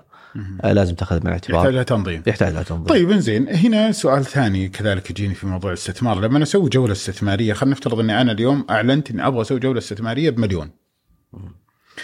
جاني أول مستثمر قال لي أبغى أدفع 300000 دفع 300000 جاء المستثمر الثاني دفع 200000 ووصلت 500 إلى الآن باقي عليه 500 ثانية. هل في هذه المرحلة لما أنا وصلت لي 500 أقدر أستخدمها ولا لازم أقفل الجولة؟ لازم تعلن إقفال الجولة. وإذا ولا ما أقدر أستخدمها؟ لا لازم تعلن إقفال الجولة وإطلاق الصندوق إذا أنت مسوي صندوق. لا لا. لا كيف صندوق؟ يعني ما فاهم. يعني أنت الآن بتسوي بتجيب مستثمرين ملائكيين معك إيه. ولا تبغى تسوي صندوق؟ لا لا أنا اليوم عندي مشروع عندي تطبيق. أيوه. اعلنت اني أنا أبغى أسوي جولة. حلو. أبغى فلوس اليوم. الجولة مستثمرين ملائكي أشخاص حيدخلوا ولا حتسوي صندوق وحيدخل؟ وش الفرق؟ يعني الفرق إنه الأشخاص الصندوق في له حوكمة معينة ولازم يكون مسجل وتاخذ موافقة سامع عليه والتفاصيل هذه. أنا كشركه يكون عندي صندوق انها حتطرح تطرح هذا الصندوق يعني عادة يقودون هذا الصناديق هم صناديق الاستثمار الجريء يعني يسوون لهم صندوق private equity. ويجيبون مستثمرين direct له ليام يقفلون الجولة مين يملك الصندوق الحين؟ شركة شركة تطبيقات هذه أو ش... اللي لا لا عنده اللي يملك؟ الصندوق هي شركة الاستثمار آه، إنزين أنا الحين شركة. الاستثمار قد تكون crowdfunding زين. ال ticket size حقهم 1000 ريال يسمونه التمويل الجماعي صناديق التمويل الجماعي. هذا إذا هم قادوها. أي هم هم هم عادة حيقودوا الجولة ذول. خليني أبسطها لك. زين. أنا الحين عندي تطبيق وأبغى أجمع لي 10 مليون مثال. حلو. تمام؟ يا إني أروح الأشخاص أفراد ملائكيين. يجون يقول لهم تعالوا اسمع أنا فاتح جولة ب 10 مليون ريال وهذا تقييمي و زي كذا وتعالوا بتدخلون حياكم direct لل company. هذه fundraising عادي يدخل ونعدل عقد التأسيس ويدفع الفلوس اللي عليه في الحساب. ونبدأ أقدر أستخدمها from day 1 آه. ما عندي مشكلة. بأي مبلغ جاني أقدر أشخاص. أستخدم. حلو أشخاص تمام بس غالب الناس ما يستخدمونها لين يقفل الجولة الغالب. أحيانا هو يستأذن منهم يقول حنقفل الجولة طبعا دخولهم عندك حيزود حوكمة الشركة لازم حتسوي مجلس إدارة مجلس إدارة هو اللي حيقرر في إن نبدأ نستخدم الفلوس ولا لا بس إنه يقدر يستخدمها from day 1 مهم. الصندوق لا لازم يكون معلن وفيه بداية وفيه نهاية ويدخلون فيه ناس وفي حوكمه للصندوق وفي موافقات عليا من هيئة السوق المالية وفي إغلاق رسمي للصندوق وفي بعدين يضخ المال هذا عادة تضخ في حساب اللي هو خاص بالصندوق خاص بالشركة. زين؟ وعلى ضوء الاستراتيجيات حقت الشركة يطلبوا من الصندوق وينزل في حساب الشركة. بهذا الشكل. تمام؟ فيعني هذا اللي عادة يصير في ال في ال طيب في لو الص- مكمل الفلوس؟ يقدر يقفل الجولة. يقدر يقفل سمعة سيئة على الشركة هذه سمعة شركه على الصندوق آه سمعة. سيئه على الصندوق آه، عادة الملائكيين ما يعرفون بعض زين فيقول أنا إيه. فتحت جولة ب 10 مليون أول شيء دقيقة بس معلش وش هو الملائكة بس؟ ملائكة هو مستثمر واحد إنسان طبيعي زين بس عنده قروش وياخذ ريسك متى يستثمر؟ يستثمر آه هل له وقت معين آه ملائكي؟ لا في أي وقت بس أنت لازم تكون فاتح جولة انت ما تقدر سنة كاملة قاعد تجمع فلوس انت والله بجمع بعد ما اطلع القوائم أول ربع من 2000 أو مثلا أول ربع من السنة أو عادة أغلب الناس يطل يسوون جولات ثاني ربع من السنة ليش؟ لا أنا أتكلم الوقت أقصد هل الملائكي يدخل في لما يدخل في السوق الموازي ولا يدخل الملائكي في بريسيد لا لا يدخل يدخل عادة يدخل بعد مرحلة الأهل والأصدقاء آه بعد الأهل ولا بعد؟ الأصدقاء يدخلون الملائكة طيب عادة دخل في C عادي؟ آه، في ال C اي عادي بس إنه ما تقدر تسميه ملائكي. آه حلو. لأنه فالملائكي الملائكي عشان تسميه ملائكي زين. إنه فيه في حركة وفي cash flow وفي عادة الملائكيين يطلبون يعني يطلبون قوائم مالية ويطلبون كذا يعني ما يدخل فيه لأن هو ما يعرفك أصلا. هو يعرف المشروع وتعرف عليك وعرف وآمن بالفكرة فيدخل في هذه المرحلة. فأنا قصدي هنا هو يدخل الملائكي في مرحلة مثلا في مرحلة ال seed ولا ال pre-seed ولا A ولا B ولا C متى يوقف طبعا يسمونهم؟ في الصناديق يسمونهم مستثمرين مؤهلين أو زي كذا. أها. أي في الصناديق. آه هو عادة زي ما قلت بعد مرحلة الأهل والأصدقاء يبدأ فترة الملائكي إنه يدخل. حلو. وهل له عاد- قيمة معينة ولا لا؟ عادة ال ticket حقتها ما تنزل عن مليون. آه ما تنزل. إي ما تنزل عن مليون. طيب أبغى أستثمر أنا ملائكة أبغى أستثمر 50000 والله ملائكه ابو 50000 أكثر واحد يشغل. صار مو ملك صار شيطاني. صار والله هذا أكثر واحد يشغلك يحط 50000 ويكتب على تويتر وسناب. أنا مستثمر ملائكي وعلى فلازم يكون له. تكت مثلا خلينا نقول مليون. يعني مليون. آه. ثم مؤهل إنه يصير ملائكة وزي كذا. من 500 ألف المليون بس عاده المليون أغلبهم ملائكي. آه. لأنه المليون ده يشكل 1% أو يمكن من قيمة من ال- من, من يعني قيمة ال- الأصول الاستثمار عنده. دائما طيب. لكن يدخلون في الشركات ذي لأنها فيها ريسك مرة عالي فعادة الناس الأذكياء ما يستثمر أكثر من 10% من أصول الاستثمار عنده آه. لأنه لو خسر ال 10% ذي حيكون خسر 10% من ثروته أو من أصول الاستثمار عنده مم. بينما لو ربح ال 10% ذي صارت مثلا 10 X آه. فيقول هذه والله سوت لي ثروة جديدة. لأنه الذكي ما ينزل كل سيولته في في في آه، ال- ال high risk. company وكذا. طيب سؤال هل لا، هو لازم يفهم في المجال؟ لا. يعني هل بس يستثمر في آه، يكون عنده figures لا؟ يكون عنده فيجرز عادة تقصد عندهم؟ علاقات جيدة. يكون عنده أرقام معينة دائما يسأل عنها. إيمان بالمشروع. آه عنده يسمونها إيش؟ ال gut feeling ذي. آه الحدس. الحدس. يكون الحدس عنده عالي. آه. آه، دائما أحرص أقول لجميع المستث... رواد الأعمال اللي بيروح المستثمر الملائكي he has to be very sharp. آه لازم يبين التزامه. آه direct أبغى كذا وبسوي كذا وبوصل كذا. انتهينا. وهذه أرقامي وهذه أرقام أنا متوقعها.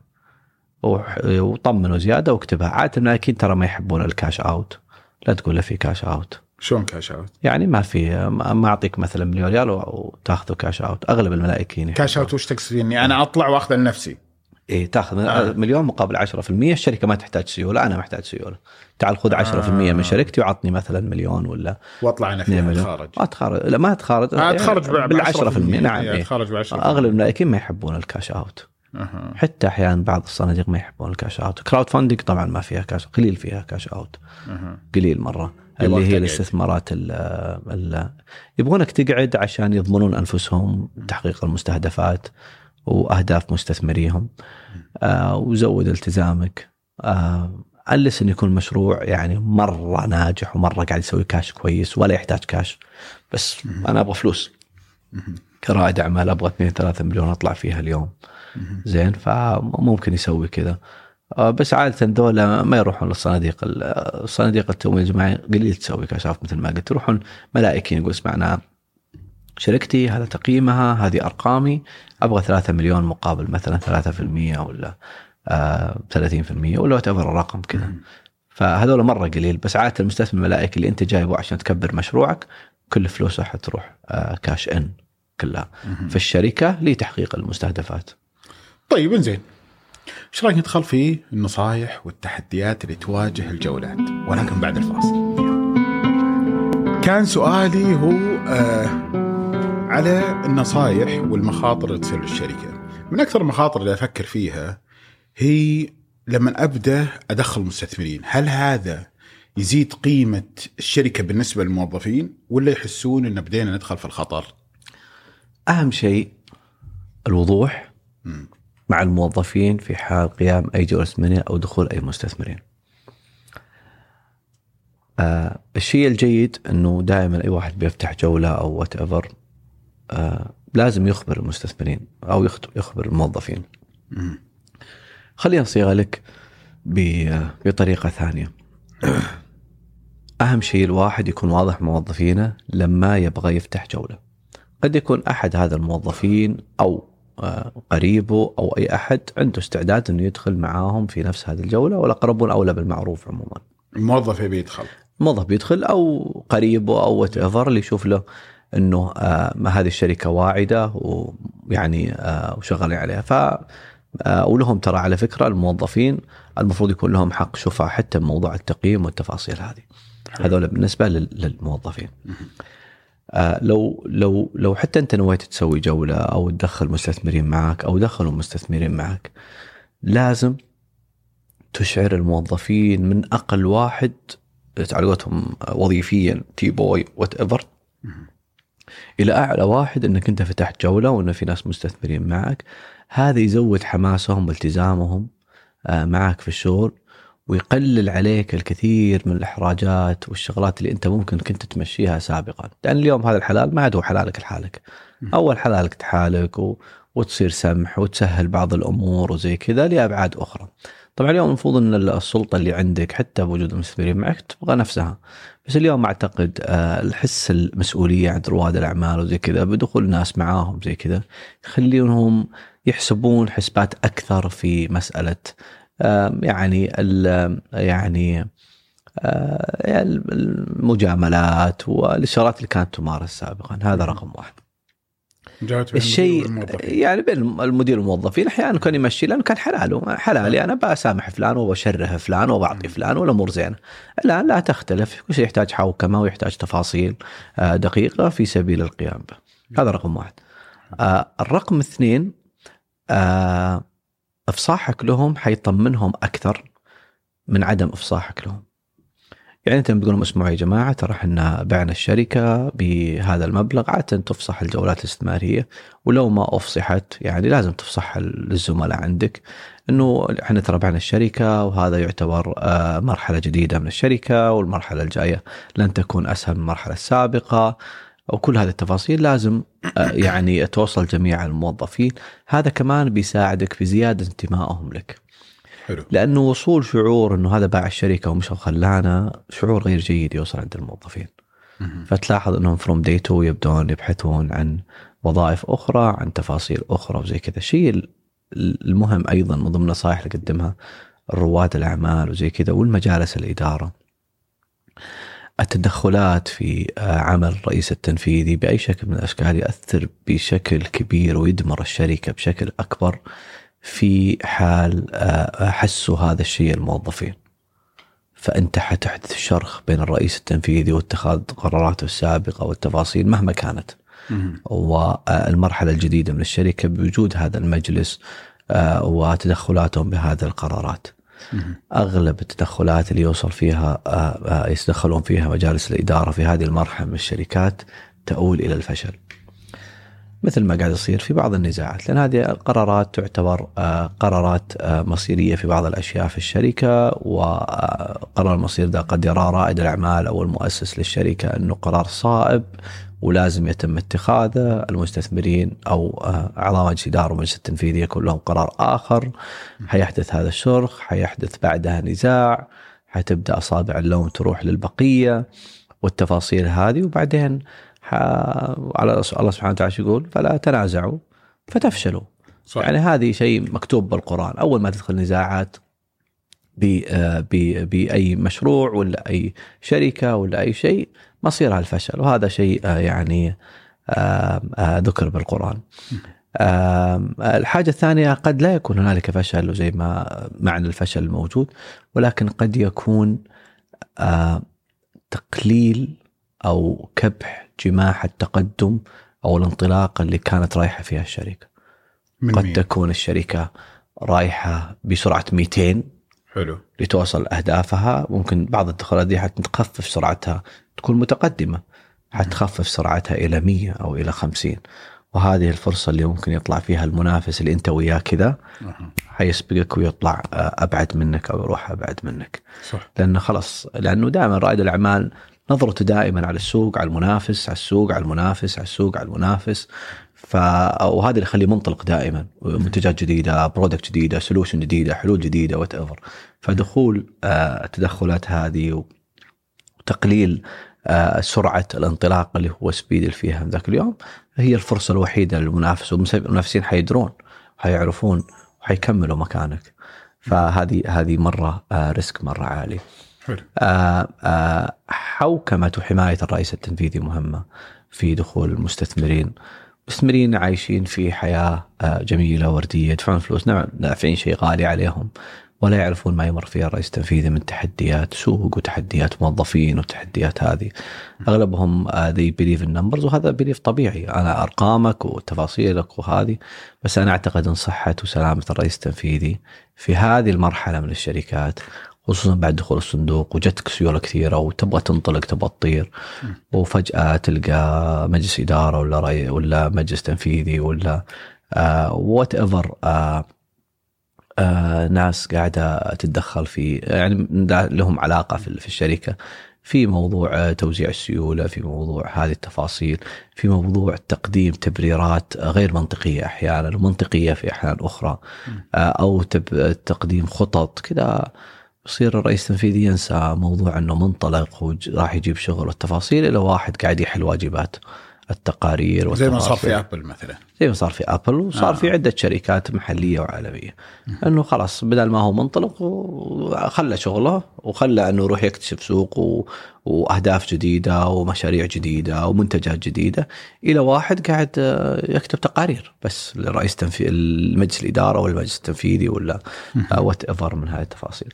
فعادة التقارير دي لازم تكون limited من حقهم يعرفوا كل تفاصيل في الشركة ولكن بطريقة آه، آه، مهنية أكثر آه، بطريقة منظمة أكثر بطريقة محوكمه أكثر. فعادة هذا اللي يحتاجه أحد المخاطر اللي كذا لأنه أول ما تتأثر نفسية الرئيس التنفيذي بتاثر نفسية البقية الموظفين وأقل من ذلك ومجلس اداره وأعلى من ذلك. حلو. فهذه هذه الفكرة. طيب سؤال يعني هنا معليش اعذرني عن المقاطعة. مسألة الرئيس التنفيذي هو رائد الأعمال دائما رجاء البنزين مجلس الإدارة دائما رجاء البريك نعم فهذه يعني قد تخلق توازن جيد داخل الشركة إن في أحد قاعد يقول روق لا تندفع. اندفاعك ممكن طلعنا من الصفر إلى 100 ولكن اندفاع أكثر ممكن يرجعنا من 100 للصفر. صحيح. فلذلك آه نظرة مجلس الإدارة نظرة بالأرقام. ما في عاطفة بينه وبين ال business. ما في ال gut الحدس هذا. الحدس موجود عند رائد الأعمال. لكن مجلس الاداره يقول لك أنا ما أمشي بال gut أنا أمشي في الايش أمشي بالأرقام. الأرقام صح. آه، روح توكل على الله. الأرقام خطأ. أنا ما أبغى أدخل في مخاطر. لذلك يحافظ على ال business. ممكن ما يخليه يسرع. آه، ممكن هذا السرعة هذه ممكن تنقل لمرحلة ثانية وممكن آه، المرحلة الثانية تكون ريوس. فما تحس إن هذا الشيء تصرف صح. خلينا نتفق إن هذه المرحلة الشركة إلى ما طلعت من كونها شركه ناشئه ما. طلعت. من كونها شركه ناشئه الشركات الناشئه دائما مقرونة بحاجتين risk عالي وسرعة أعلى. فهذه الشغلات حتوصل الشركات الناشئه انها تكون unicorn وتوصل للمراحل أبعد. حلو. آه أعتقد قبل ما تقوم الجولة آه عادة آه الصناديق المستثمرين يعني المستثمرين الملائكين اللي فاهمين اللي عندهم وقت إنهم يقروا ويعينوا مجلس إدارة. يبنى حاجة اسمها ال business plan. business plan إحنا حنجمع 50 مليون 50 مليون حيروح منها 2 مليون هنا 3 مليون هنا 4 مليون 6 مليون تسويق 2 مليون منتجات جديدة 7 مليون نشتري سيارات 6 مليون whatever طقطق كاملة. فهذه اسمها business plan فإذا الرئيس التنفيذي التنفيذي ماشي within this business plan اللي تم تحديدها واعتمادها whatever مجلس إدارة يعني خلاص تم اعتمادها. إحنا جمعنا 100 مليون 50 مليون في سبيل تحقيق هذا ال business plan وليس تحقيق ال income. تحقيق ال business plan مقرون بتحقيق إيراد عالي وأرباح wow زي كذا. ولكن أنا كرئيس تنفيذي أنا أنا أهم ال key حقتي إني تحقيق هذا الهدف. حلو. إني أحقق ال 50 مليون ذي أصرفها في واحد اثنين ثلاثة. قدرت اوفر منها okay. إذا طلعت لنا فرصة وحنا ماشيين في ال business plan جديدة في السوق أبدأ أعرضها على الإدارة وأخذ منها سيولة ثانية أو نطلع allocation نفس الأموال ذي من من خطوة لخطوة ثانية. سوري فهذه الفكرة حقتها. فكرة منها أنا أسوي جولة في فند أصلا الفند ما راح ليش إحنا نقول 30 مليون و40 مليون؟ خصوصا الكاش ان في مقابل إيش؟ بناء على تقييم في الشركة وبناء على خطوة على خطة تقام. عشان آخذ الشركة ل 2 3 إكس 4 إكس حلو. فتقول والله تقييم الشركة 100 مليون. أنت تحتاج 50 مليون عشان تحقق هدف معين بعد سنة سنتين حتصير ال 100 مليون ذي 300 مليون ويصير فيها cash out ويصير فيها التفاصيل ذي. ففي عندك مستهدفين تحقيق الخطة ذي وتحقيق ال ال آه، الأرباح هذه. فالخطه هذه ما طول الرئيس التنفيذي ماشي عليها و documented وكل حاجة. لا توقفه خليه يمشي. أحيانا you diverse ال business plan زي ما أقول والله شفت فرصة جديدة. مثلا أنا شغال في في آه، قهوة مثلا. والمنتج أصلا حقي قهوة what فجأة جت فكرة انه نشتري محمصه والله المحمصه عشان أقلل ال profit margin وكذا. ما كانت في ال business plan اجمع 40 مليون أسوي محمصه بس أنا أقول ممكن أقفل أحد الفروع وأسوي فيه محمصه في سبيل إني أنا والله securing ال logistics حقتي أو زي كذا. فهذا من ضمن ال diversing of business plan اللي within scope الشركة. مع نطاق الشركة. يعني okay أنا باقي أبيع قهوة. وباقي أقدم خدمة القهوه لكن اليوم قلت بدل ما أسوي فرع جديد لأنه كان من ضمن 5 مليون أسوي فروع. فقلت تدري واحد من الفروع ذي بقفله وأسوي والله عندي محمصة أو أكبر أحد الفروع أسوي محمصه بس في نهاية المطاف it's the same قد تكون فتح المحمصة ذي تسبقني على المنافسين. زين ما عندهم محمصة أنا عندي محمصة. اليوم أنا ال profit حقي أعلى وال net profit حقي أعلى. ليش؟ قللت ما رفعت ال margin وقللت ال cost حقي. والله نفس الطريقة. مكاين قهوة مثلا أشتري أو whatever فهذه من ضمن الشغلات اللي لا تعتبر خروج عن business plan وقد تكون أحد اقتراحات الرئيس التنفيذي في فترة ال fund تقولي والله ترى إحنا لما جانا 50 مليون ما حطينا في الخطة. نعم ما حطيناها في الخطة ولكنها فرصة. we have to invest فيها. المعطيات تغيرت. المعطيات تغيرت مع السوق بالضبط. فهذا يخلينا نروح أسرع. بس لو ما جت هذه الفرصة والرئيس التنفيذي ماشي على ال business plan اللي موجودة وخطت واعتمدت whatever لا ت continue لا ت continue unless انه يكون والله آه آه والله في تحديات في السوق. صار مثلا آه آه آه صار في مشاكل في مثلا منطقة معينة إحنا قررنا نفتح فيها فرع وما قدرنا لأسباب خارج عن إرادتنا. آه، آه، منطقة معينة آه، نوعية مكاين قهوة انقطعت من السوق وحنا لازم نجيب هذه المكاين. whatever نفس الطريقة لما على نفس مبدأ القهوة برضو التطبيق. والله جينا إحنا جمعنا فلوس إن إحنا ندفع للشركة الفلانية ذي إنها تقدم هذا التطبيق بس اكتشفنا الشركة ذي ما هي up to our limit اليوم غير الشركة. نطلع مدينة ثانية. هل غيرنا ال business plan؟ لا باقي إحنا بنسوي التطبيق بنفس الشغلات اللي إحنا اتفقنا عليها ولكن الشركة دي ما كانت مناسبة لعمل هذه المنصة. فهذه هذا المبدأ. جميل طيب انزين السؤال اللي بعده الحين دائما رائد الأعمال عنده أسئلة تجيه من المستثمرين ما عنده أجوبة لها. فتلاقيه مثلا في البيتش حقه اللي بيقدمه آه، معلوماته بس كذا قاعد يعبي ولكن هو صدق ما عنده جواب. يعني يسألونه مثلا متى بيصير لك listing متى رايح الجولة الثانية؟ متى أنا لما بدخل معاك متى حتطلعني؟ متى هو ما عنده أجوبة لهذه الأشياء. يقول ما عندي أجوبة. آه يصارع. يقول I have no answer أنا اليوم دخلتك معي أنت مستثمر فاهم ما شاء الله وأنت في listing company و و أنت اللي حتاخذني الجولة بعد. مم. أنا رائد أعمال أحتاج هذا المبلغ عشان أجيب لك كذا المربح. very simple ودائما لا عطوا رائد الأعمال فرصة إنه يتكلم عن ال presentation لا تركزون على آه، الأرقام مثل ما تركزون على حماس الرئيس التنفيذي في تقديم المنتج حقه. ركزوا على المنتج. لا تعتقد إن ال presentation اللي حيقدمها إنه حيقدمها very perfect خذ منها اللي تحتاجه. والله auditing نظرتك للسوق التفاصيل. أحيانا بعض الشغلات ما تحتاج حتى pitch deck يعني يعني بعض الناس okay ذي take just for documentation إنه يأخذها كأوراق عنده. بس اغلبهم المستثمرين في هذه الشركات عندهم إيمان، أنا عندي إيمان بالقطاع الطبي، أنا عندي إيمان بقطاع السياحة، أنا عندي إيمان كذا، تعال وش الفكرة حقتك؟ يعني أنا بالإيمان هذا قطعت 40% إقناع للمستثمر. بعضهم كذا يعني.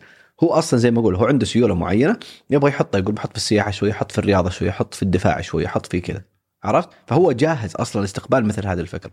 بعضهم مو جاهز يستكشف وهذا يعني من أصعب المستثمرين ممكن تسمعه أنا ممكن آه، على خبرتي وخبره بعض الناس أول خمس دقائق كذا شفته والله يعني أول خمس دقائق أحكم. يعني أول خمس دقائق تعرف اللي بيستثمر معك واللي ما بيستثمر. آه، والمشكلة إحنا في دنيا صغيرة الآن ويعرفون الناس كل الناس. يعني لا تعتقد. ترى مثل لما تروح تقدم على وظيفة. تروح تقدم على وظيفة تقرأ عن المنشأة والمدير وتروح الحساب المدير بلينكد ان تتفرج عليه وتشوف وش اهتماماته وزي كذا عشان تنجح. as أول interview نفس فنفس الطريقة لما أروح أنا المستثمر أعرف منه وش ال background حقته وين أستثمر ويعرف مين وين ممكن ياخذني هذا الرجل. زين. ورائد أعمال كويس هو اللي ينجح في المقابلة الشخصية. فالمفروض إنه يقدم منتج بأكمل وجه. لا اخفيك أحيانا بعض المقابلات الشخصية ما لها علاقة أصلا كلها في في البزنس. دائما يقول لك البياع متى يموت؟ إذا حس نفسه موظف. البياع متى يموت؟ إذا إيه، حس نفسه إيه، موظف. اذا حس نفسه موظف. يعني أنا إنسان بياع شغال sales. إذا أنا عام إذا أنا يوم عاملت نفسي إني أكون موظف آه حطلع من كوني بياع وما راح أبيع. حركز إني أكون موظف. عشان كذا يقول دائما المبيعات مقرونة بإيش؟ ب other income يعني دخل المبيعات أو وظيفة المبيعات راتبها مو بعالي. it's all about النسب حقتها. صح. فأنا لما أرجع إلى كون والله الراتب كويس بدون موضوع النسب والتفاصيل هذه حاخذ راتب الموظف. فإذا أنا رجعت. راتب الموظف بقول والله خلاص أنا موظف وكذا. بس البياع عمره أول ما يطلع البياع أي شخص يبيع أي سلعة. يعني ما أدري المفروض أقول هذا الكلام هنا أو لا. في ناس they engaged في أشياء غريبه أن اوردر يستخدمون هذول المنافسين أو هذول المستثمرين. فتلقاه يروح للجيم اللي هو فيه آه. في الطيارة يركب السكلات شكل جديد الحين صارت. اي ده استقطاب المستثمرين. يس do this. وهل صح؟ آه صح. آه. هذا فن المبيعات. إنه يقدر يبيع. فالمبدأ موجود. ولكن again برضو الناس أذكياء. يعني يعرفون الناس كيف يصادفونهم وكيف يشوفونهم زي كذا. آه يعني أنا ممكن في بعض الشركات استثمرت فيها. ما كان عندي في خطه اني أستثمر فيها. بس سبحان الله كيف طلعت لي وكيف أنا استثمرت فيها كانت like good stories فالعلاقات الشخصية تؤثر على الاستثمار. جدا. أها. الاسم العلاقة الشخصية أقوى ما عند الرئيس التنفيذي سمعته. أها. آه، وأقوى ما عند الإنسان اللي يبيع سمعته. هو يبيع بموجب سمعه له. يعني أنا شخصيا استثمرت في تطبيقات عشان الرئيس التنفيذي حقه. كان فنان. ف آه، واستثمرت في شركات برضو عشان التنفيذي مو عشان المنتج. منتج تلقاه مليان في السوق. بس أنا والله رئيس تنفيذي فنان وعنده success story وكذا فمبيعات مبنية على السمعة. آه، سواء سمعة المنتج أو سمعة الرئيس التنفيذي. فهذا من حيث المبدأ. فالواحد دائما أهم ما عليه سمعته. فلوس حيجيب. حيجيب حيجيب. طيب إحنا لما نقول الفلوس حتجيبها رائد الأعمال اليوم لما يجي له مستثمر خلينا نفترض إنه هو ما راح للمستثمر في عندنا حالتين. يا مستثمر يجيك وانت ما رحت له أصلا ويقول لك أنا أشوف ان منتجك حلو أبغى أدخل معك هذا واحد. الشيء الثاني إنك أنت تروح تبحث عن مستثمر وتجيبه. أبغى أعرف إذا جاني المستثمر وطلب من عندي أوراق اليوم أنا ما رحت له هو اللي جاني قال لي أنا شايف منتجك حلو وابغى أستثمر معك وجاء طلب من عندي أوراق. إيش المانع حقه إنه يدخل؟ إيش ممكن يشوف؟ ويقول تصدق؟ لا والله ما أقدر أدخل لأن أنت مو جاهز في عندك نواقص أو أو أو إلى آخره. هذه في الحالة الأولى. والثانية إن أنا رحت للمستثمر وقلت له تعال طلب من عندي أوراق وكنت أنا مو جاهز له. فإيش الحاجات اللي لازم الحالتين الإفصاح مختلف. زين. قد يكون أحد المستثمرين وأنا مع الأسف وهذه طبعا فيها شوية ذمة وإثيكال يعني شوية أخلاقية. أخلاقية. آه. إنه بعض الناس يجي يطلب أوراق for another reason مو الاستثمار. مثلا يعني منافس أو آه. داخل في شركة منافسة أو. زي. يعني وهذا شيء غير والمشكلة انه قاعد يصير كيف أحمي. نفسي؟ ما لها طريقة نفسك بس إنه NDA الدنيا صغيرة ولا عندي اي ولا آه. آه. في. لا آه، لا. لا لا عندي اي ولا حاجة آه. آه، ما, ما بعض الناس ما يردعهم هذه الأمور يعني. آه بس عادة ما ما تمشي ذي بيعرفون الناس الناس تعرف بعض خصوصا المنافسين يعرفون من في مجلس إدارة ومن في بالمنافسين ومن في كلها فكلها الدنيا صغيرة مرة فالإفصاح الأول غير الإفصاح الثاني، الإفصاح الثاني أنا رايح له وأقول أسمع ترى هذه أرقامي وأنا أبغاك تدخل معاي، حتى ليفل المفاوضه يختلف بين واحد جايني وواحد رايح له، حلو. تمام؟ فمرة مختلف. آه بس هذا لا يعني عدم الحرص على الأول وعلى قولتهم وترك الثاني، لا بالعكس كل واحد عطى وقته آه للتفكير لأخذ القرار. آه أفصح له المعلومات اللي هو بالفعل يحتاجها. آه المعلومات اللي المفروض ما يسمع عنها أو ما يحتاجها برضو ما يحتاج تفصح عنها طيب وش يحتاج؟ يعني وش الشيء اللي ال pitch deck هذا وش. يحتوي عليه؟ وش أهم شيء احطه؟ أهم شيء أول حاجة أنت حتتكلم عن آه، في أي pitch deck أنت تسويه أول شيء حتتكلم عن introduction للشركة اسف introduction للقطاع أها. وبعدين انتروداكشن للمشكله الموجودة في السوق بعدين نتكلم عن introduction للشركة نفسها وش قاعد تغطي وين وين رايحة بعدين introduction لل team حق الشركة اللي قادر يوصل هذه الشركة لتغطية هذا القطاع أو هذه المشكلة. بعدين تتكلم عن السولوشن. بعدين تحط أرقامك. يعني هذه الأربع أشياء. فعشان أعيدها أول شيء حتكلم عن القطاع وحاجه السوق و هذا التفاصيل. بعدين حتتكلم عن الشركة وقاعد تحل أي مشكلة. يعني في مشاكل؟ كثيرة في القطاع. إيه. إيه. زين. شركة القطاع أول شيء. أول شيء أنت حتتكلم عن آه، القطاع. تمام؟ والقطاع فيه عدة مشاكل. تمام؟ انت حتاخذ هذه المشكلة وتحلها. مرة وفي حاجة مرة مهمة انت ما راح تحل جميع مشاكل السوق. طيب. لو تحل جميع مشاكل السوق جت الحكومة وقالت أنا أحلها. عندي سيولة ومستعد أخسر في هذا المشكلة وهذه مشكلة تربحني وهذه. فأنت ما راح تحلها. فأنت حتاخذ هذه المشكلة هذه المشكلة فقط وحتحلها. حلو. تمام؟ بعدين تاخذ هذه المشكلة like بيتزا آه جميل. أشوف. ظاهر بشتري تمام. ف... ف... ف... فأنت حتاخذ هذه المشكلة. زين. آه، حتقول اسمع أنا عندي شركة تحل هذه المشكلة. زين. تمام؟ الشركة اللي حتحل هذه المشكلة فيها ناس فنانين فيها team حلو. عشان ما يزعلون ال female آه زين. فيها فيها فيها ناس آه، فنانين حيحلون لك هذه المشكلة. حلو. والله هذا سي اي أو فنان. وهذه سي أو أو فنان وهذا سي اي أو فنان مثلا إذا هو طبعا مشروع تقني. أها. تمام؟ فهو حيحل هذه المشكلة. أها. تمام؟ بعد ما آه، يعني وجود ال team هذا بيحلل بالشركة هذه بيحل لك المشكلة. خلصنا؟ خلصنا. بعدين تقول له اسمع ترى أنا المشكلة هذه فيها قيمتها مثلا 50 مليون. زين.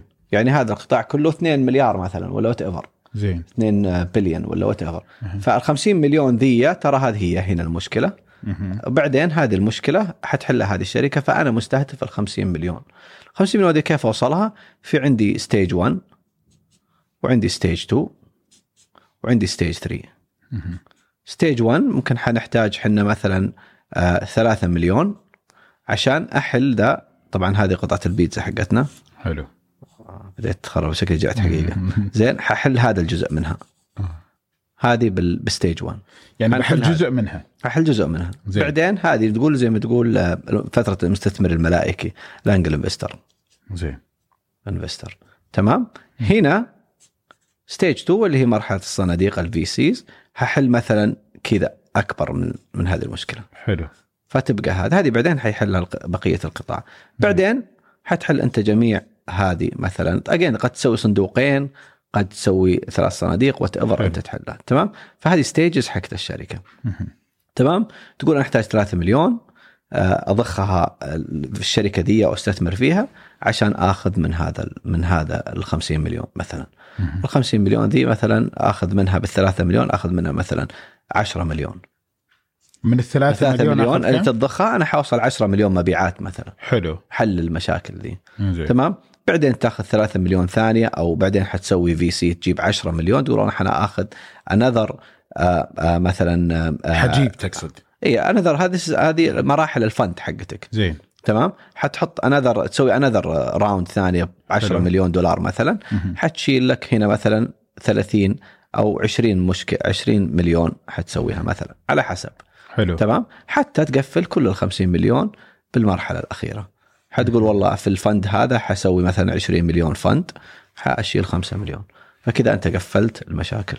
طيب زين هي سؤال. هنا الحين الجولة الأولى. هي الجولة هل أقدر بالجولة الأولى أفتح ثلاث جولات؟ أو في المرحلة الأولى أفتح ثلاث جولات؟ كيف الجوله؟ يعني مثلا ال seed. مم. فتحت أول شيء بمليون. بعدين احتجت بال seed نفسه مليون ثاني. بعدين احتجت في ال seed نفسه مليون ثالث. كل شوي قاعد أفتح جولات ولا لا؟ الجولة الثانية ترى في مرحلة ثانية. لا مرحلة ثانية. عادة. آه. أنت ممكن تحتاج في ال seed تحتاج ممكن تحتاج facility أكثر من من كونه. يعني تحتاج مثلا تمويل. زين. لأنه عادة في هذه المراحل إنه تحتاج تمويل عشان توصل هذه المرحلة أو عشان تقلل تكلفة هنا معينة أو whatever أو تقلل من spending الكاش حقك. فيعني الآن أنا باخذ فلوس من الناس أي. في مثلا مرحلة آه لا investor أوكي. أي. هذه A ولا seed A لا آه، هذه هذه بعد ال seed بعد اي ال seed. تعتبر تسمى A A تعتبر A طيب أوكي. فتحت A أخذت من عندهم ثلاثة مليون. مم. يوم جيت أبدأ أشتغل اكتشفت إن في معطيات تغيرت صارت معناته أنت ما كنت تحتاج 3 مليون. آه. المفروض معطيات ما ت- ما تقول تغيرت واحتاج 10 مليون. أوه صح نسيت. لا لا. آه. أنت 3 مليون you calculated كيف ت calculated تحط حاجة اسمها business plan 3 مليون حتروح منها 100 ألف الكذا آه، 500 ألف موظفين. ما أكتشف أنه آخذ 3 مليون وأنا عندي موظفين وظفتهم ما أقدر أدفع رواتبهم. فدائما في ال business plan يحط فيها projection حلو. تمام. بروجكشن بروجكشن مثلا أنا والله أحتاج مليون ونص تسويق مثلا. projection التوقعات اي خلي خلي خلينا ناخذها آه. أشرحها لك أكثر. زين. هذه ال business أنا أخذت 3 مليون. خلينا نقول ذي عشان الحسابية نقول هذه صارت 10 مليون. زين. جمعتها في من angel investor طيب. هذه ال 10 مليون هذه 10 مليون أخذتها والآن في ال account حق الشركة وال account حق الصندوق. طيب. ليش أنا س... ليش أنا قلت 10 مليون؟ لأني قدمت حاجة اسمها business plan. هذه ال business plan هي اللي قالت أنت تحتاج 10 مليون عشان توصل هذا الهدف النجوم. زين. star تمام؟ فتاخذ ال 10 مليون ذي تقسمها. تروح في إيش؟ مثلا شراء سيارة. حلو. سيارات عشان مثلا أنت شركة logistic مثلا. توظيف أشخاص. آآ آآ آآ تقنية. توظف تقنية مثلا.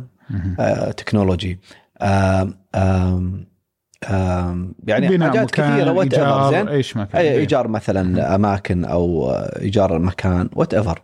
فتح فروع جديدة حلو. تمام وتحطها كمان الفروع تحطها مثلا فرع في الرياض آه، فرع في جدة whatever الفرع اللي أنت تحطه تفتح فروع تحطها هنا تمام زين. فيبدأ هذا ال 10 مليون قد يكون ال 10 مليون ما ينضخ دي 1 هنا على طول زين يقول لك تدري فرع جدة خله بعد فرع الرياض.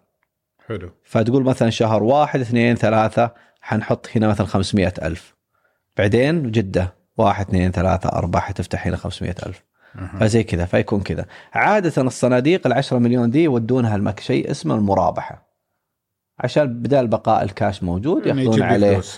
عادة يعطي واحد إلى 3% مهم. أحيانا يوصل 7% لا واحد 3% عموما. صحيح. أحيانا يوصل 7 طيب. تمام؟ فزي كذا.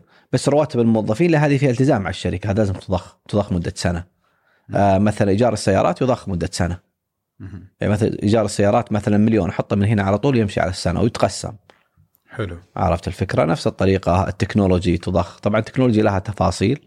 يا أنها ترسمل أو تدفع مرة واحدة وعادة الناس تحبها بهذا الشكل عشان يحطونها من ضمن الأصول غير الملموسة.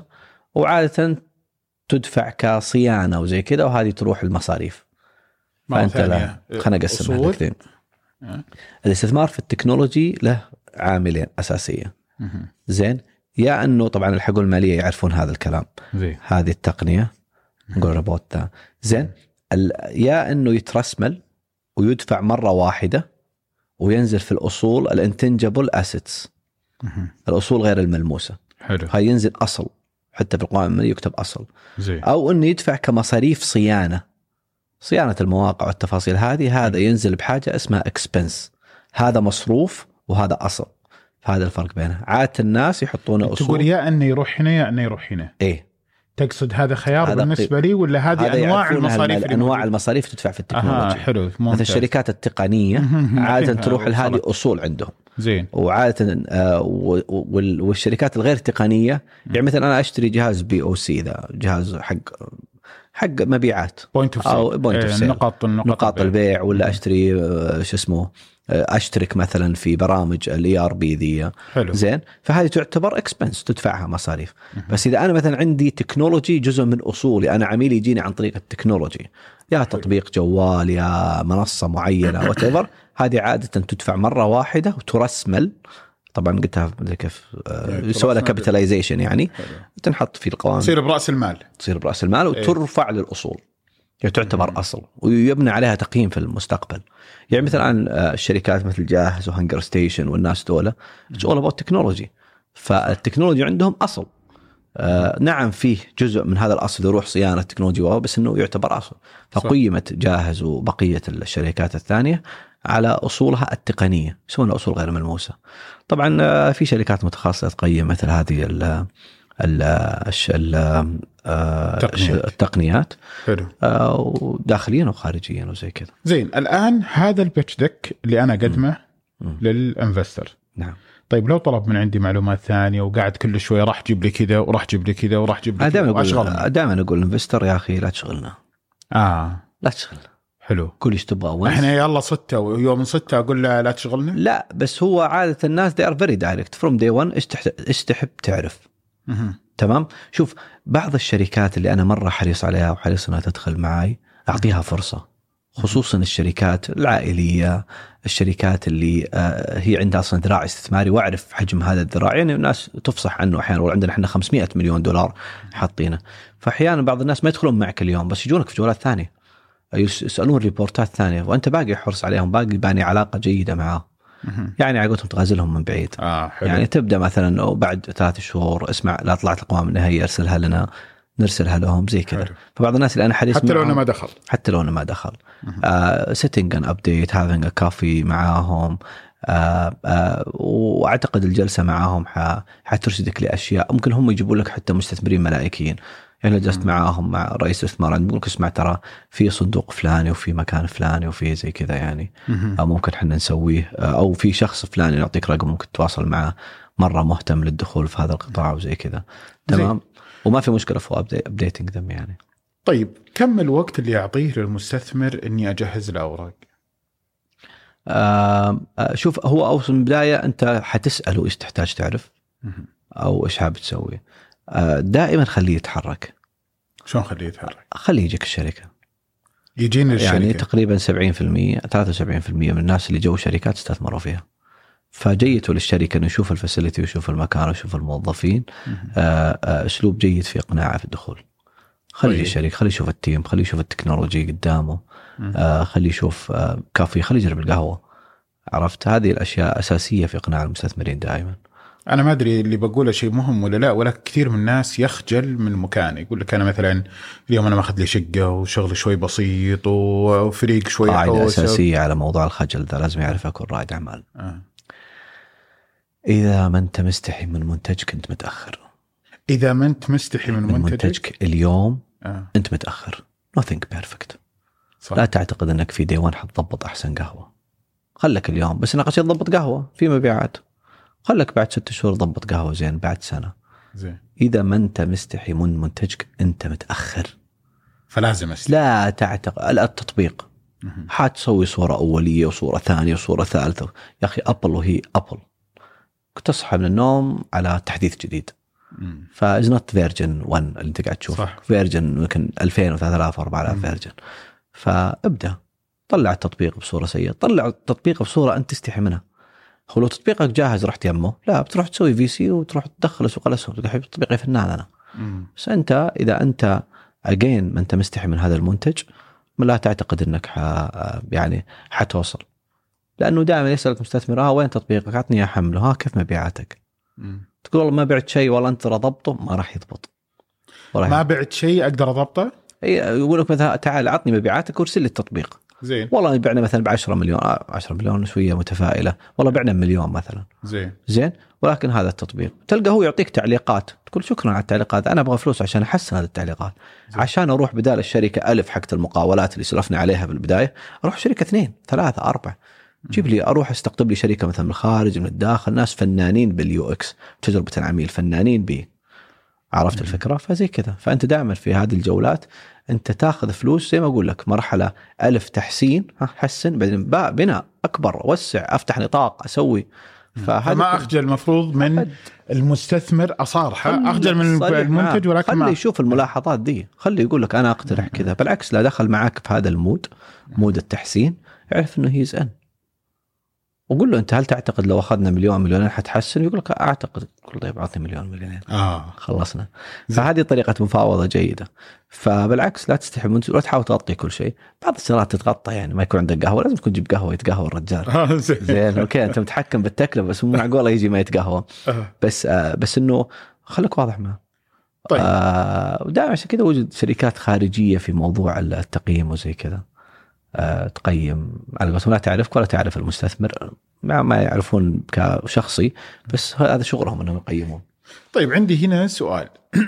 في إشكالية عند الناس.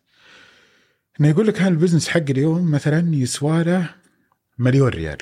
بس أنا أحتاج مليونين.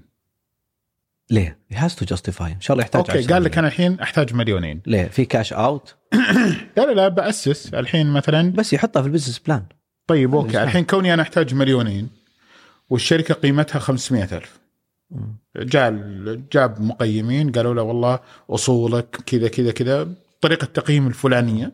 أنت قيمتك 500000 اي عادي ممكن يحط المليون ذي بحاجتين المستثمر الملائكي معك. أها. ممكن يقول لك هذا مليون share في الشركة ومليون تمويل للشركة. عادي. لا أقصد إذا أنا باخذ منه مليونين كم بياخذ نسبة يعني؟ هل بعطيه 80% ولا كلها على المفاوضة. لا حتى لا لا حتى لا لا انت شوف يعني؟ أنت أنت لازم لازم تقنع نفسك أول شيء إنك أنت بحاجة مليونين. مهم. مو إن الشركة تسوى 500 ولا مليون بغض النظر عن تقييمها أنت تشوف قطاع جديد. يعني تقول تع- تعال أنا بفتح بقالة بس يا أخي عندي طلب كثير على الخبز. ابى أسوي مخبز عندي. ما أبغى أجيب خبز من برا. فهمت الفكرة؟ تقول طيب اسمع أنت كل بقالتك قيمتها 500000 وحق الفرن 250000 كيف كذا؟ تقول okay عطني 250000 دي تمويل أو نحطها مثلا رفع رفع رأس مال للشركة ونرفع فيها رأس المال ونضيف ذا المخبز نضيف ذا الملحمة.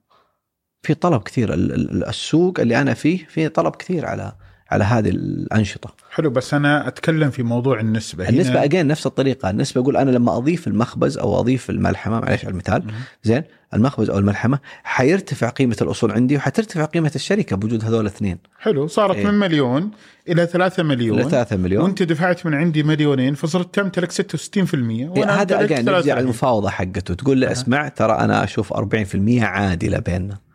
آه. إيه. يعني يدفع أكثر من القيمة. يدفع مو أكثر من قيمه يدفع قيمة زيادة في سبيل يعني تقول اسمع ترى سوينا آه لا سوينا ال- ال- المغسلة آه، أسف ال- ال- المخبز والملحمة حتزيد المبيعات حتدبل. فإذا أنت متوقع بعد سنتين حتطلع ب 2 X حتطلع ب 4 X. لأنك أنت وشو secure logistics وبديت آه يعني تسوي منتجات جديدة عندك وقللت تكلفتك فيها. فهذا يفرق طبعا أكيد في التقييم. فأنت لازم تفاوض فيه. مهم. أهم شيء آه. التفاوض. أهم شيء التفاوض. في ناس باعوا آه ما أدري باعوا أفكار. بس ما أعتقد الآن المستثمرين أكثر ذكاء إنه يشتري إيه، فكرة وبس. صارت أخطاء كثيرة إيه، بس إنه آه مثل هذه الأفكار اللي بالفعل جاذبة وعندك لها لها أرقام إنه آه مثل ما قلنا مثال البقالة ذا آه فالid يعني واقعي جدا. والله أنا مغسله وتدري أنا الصابون والتفاصيل حقت الصابون ذي أنا بسويها آه مثلا أجيب مثلا من الصين ولا whatever أصير أنا أسويها أو أنا أصنعها. وهذا خط إنتاج جديد عندي نبيع هذه المنظفات. could be فهذا من حيث المبدأ يعني. طيب إنزين تكلمنا الحين إن المؤسسين معاي بعطيهم 30% اللي بيدخل معاي في تفاوضات إنزين 20 إلى 30% إنزين. آه بعدين اللي بيدخل معاي راح أفاوضه ولكن وين الحد الأقصى؟ وين وين أحس إني أنا في نعرف إنه خطر؟ في كل مرحلة. آه خلينا نعرف إن في كل مرحلة الشركة في صلها dilution للأسهم وش دي طيب، dilution الاسهم؟ آه نرسم بعد آه خلينا نرسم بالعكس ليش ما نرسم؟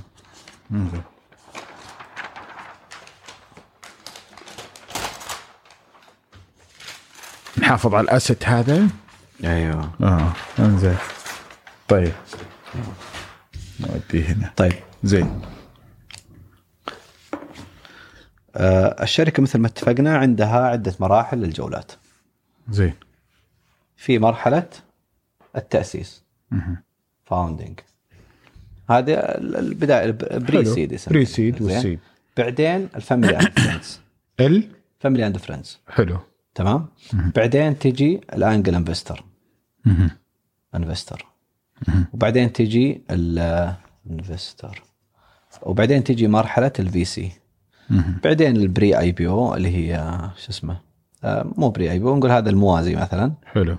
وبعدين الطرح العام ال public مهم. تمام؟ هذه مراحل تمويل الشركات. حلو. ال foundation أو ال founding ذي هذه حيقوم فيها رائد الأعمال نفسه. حلو. زين؟ حيقول اسمع أنا قيمة الشركة هذه مليون ريال. مثلا عش- مليون ريال عشان قلنا الحسبة يعني قد تكون قيمتها أقل من ذلك. Okay. زين. ولكن هذا المليون ريال حاعطي منه 20% لشخصين ال COO اللي فنان بالتشغيل وال CIO اللي فنان بال ال IT. طبعا خلينا نتفق إن هذا يكون تطبيق جوال. حلو. تمام؟ هذا جوال. زين. تمام؟ فال CIO وال COO هذول المفروض ما تتعدى نسبتهم 20 25% 30% إذا هم مرة أخذوا عليك. حلو. تمام؟ بهذه الفترة ذي حيكون فيها طبعا ما يكون فيها أرباح. نقول والله جاء رائد الأعمال ذا حط له مثلا 300 ألف. مثال. زين. 300 ألف ذي كيف تتقسم؟ تتقسم تحط هنا 300 ألف وتشيل منها 15% لذا أو 10% لذا و10% ذا. فكم قيمة ال CIO الآن؟ قيمتها من 300 ألف ريال قلت 30 ألف وهذا قيمته 30 ألف. فهذا يبقى له 270 ألف. هذه الفكرة. تمام؟ حلو. فهذه قيمة حصته هنا. بعدين صار عندي 80% عندك الآن 80% زين. حتروح المح... المرحلة الأهل والأصدقاء. مهم. الأهل والأصدقاء ذي حيجيك واحد من أخوانك ولا whatever يقول اسمع بدفع معك 500 ألف عادة واحد أو اثنين أو whatever أهل وأصدقاء. زين؟ وحاب آخذ من عندك مثلا 20% بناء عليه إيش حدد ال 20%؟ يعني على حسب مفاوضتك معه. يعني أنا بعطيك أنا 20% آه. فالموضوع مو موضوع تقييم الموضوع موضوع هذه تفاوض. كلها إلى هنا لأنها الآن لا في المرحلة هذه ولا في المرحلة هذه أنت سويت مبيعات إلى الآن. حلو. Pre-seed و seed عادة هذه ما فيها ما فيها مبيعات. تمام؟ ال 20% ذي مو فقط من اللي بقى يعني هذا عنده 10 صح؟ وهذا عنده 10 حلو. وأنا عندي 80 زين ال 20% ذي من جميعنا حلو ف 20% يعني من هذا- هذا و20% هذا و20% صحيح. من هذا فهذا حياخذ آه، اثنين، اثنين، نسبة- نسبة- 16. إيه هذا حياخذ نسبة الجديدة 8 هذا نسبة الجديدة حلو. 8 وهذا حتنزل وهذا 16 يصير حينزل 64 64% أها. هذا أنيو مهم. 60 64 64% فهذه النسبة الجديدة ولكن. تقييمها مع بعد ال 500 ألف ال 8% حيتغير تقييمها. ما صح. بتكون نفس هذه مثل ما اتفقنا 30 زادت من 300 إلى يعني- 800 ألف. Exact 800 ألف. ولكنها ب 8% أها. فهذا صار لها dilution بس قيمتها ازدادت. حلو. زين بعدين تروح لل angel investor angel investor زي ما قلت لك هم عادة يدفعون 2 مليون average كذا 2 حلو. Up to 4 مليون. زين. تمام؟ يدخلون فيها أفراد. نفس الطريقة. يقول والله أنجل انفستر إحنا نبغى 30% مهم. 30% من جميع المراحل. العشرة الثمانية في المية ذي والثمانية في المية ذي. وال 16 وال 64 والستة عشر لا الستة لا وال وال والعشرين في المية ذي. هذول يدخلوا آه بعشرين صح أخذ إيه. آه، تمام. صح زين ومن الأربعة وستين ذي. حلو. فكل واحد منهم حيروح منه 30% هذا وهذا وهذا وهذا. طيب. حتزيد نسبهم. زين. تمام؟ نفس الطريقة حتروح لل VCs VCs عادة ال ticket size حقهم 50 مليون. أها. 50 مليون. نفس الطريقة. ال VCs يدخلون من 30 حلو. إلى 40% مهم. عاد لسه إنهم يدخلون في استحواذ. فهنا في عندك طريقتين للدخول. مهم. يقول تعال إحنا حنستحوذ على ال company كاملة. نقفلها كاملة. واطلعوا كلكم. لا مو اطلعوا كلكم. حتتحول آه، يعني ما يعطون cash out يعطون cash out قليل. تقول سيارة الحين الشركة يبي لها 50 مليون.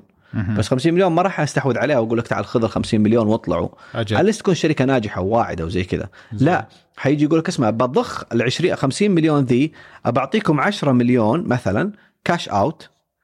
Cash out ومثلا 40 مليون cash in آه، كيف سمي كذا استحواذ؟ استحواذ إنه أخذ حصص الملاك كاملين وحط لهم وحدات في الصندوق قال هذا صندوق كامل.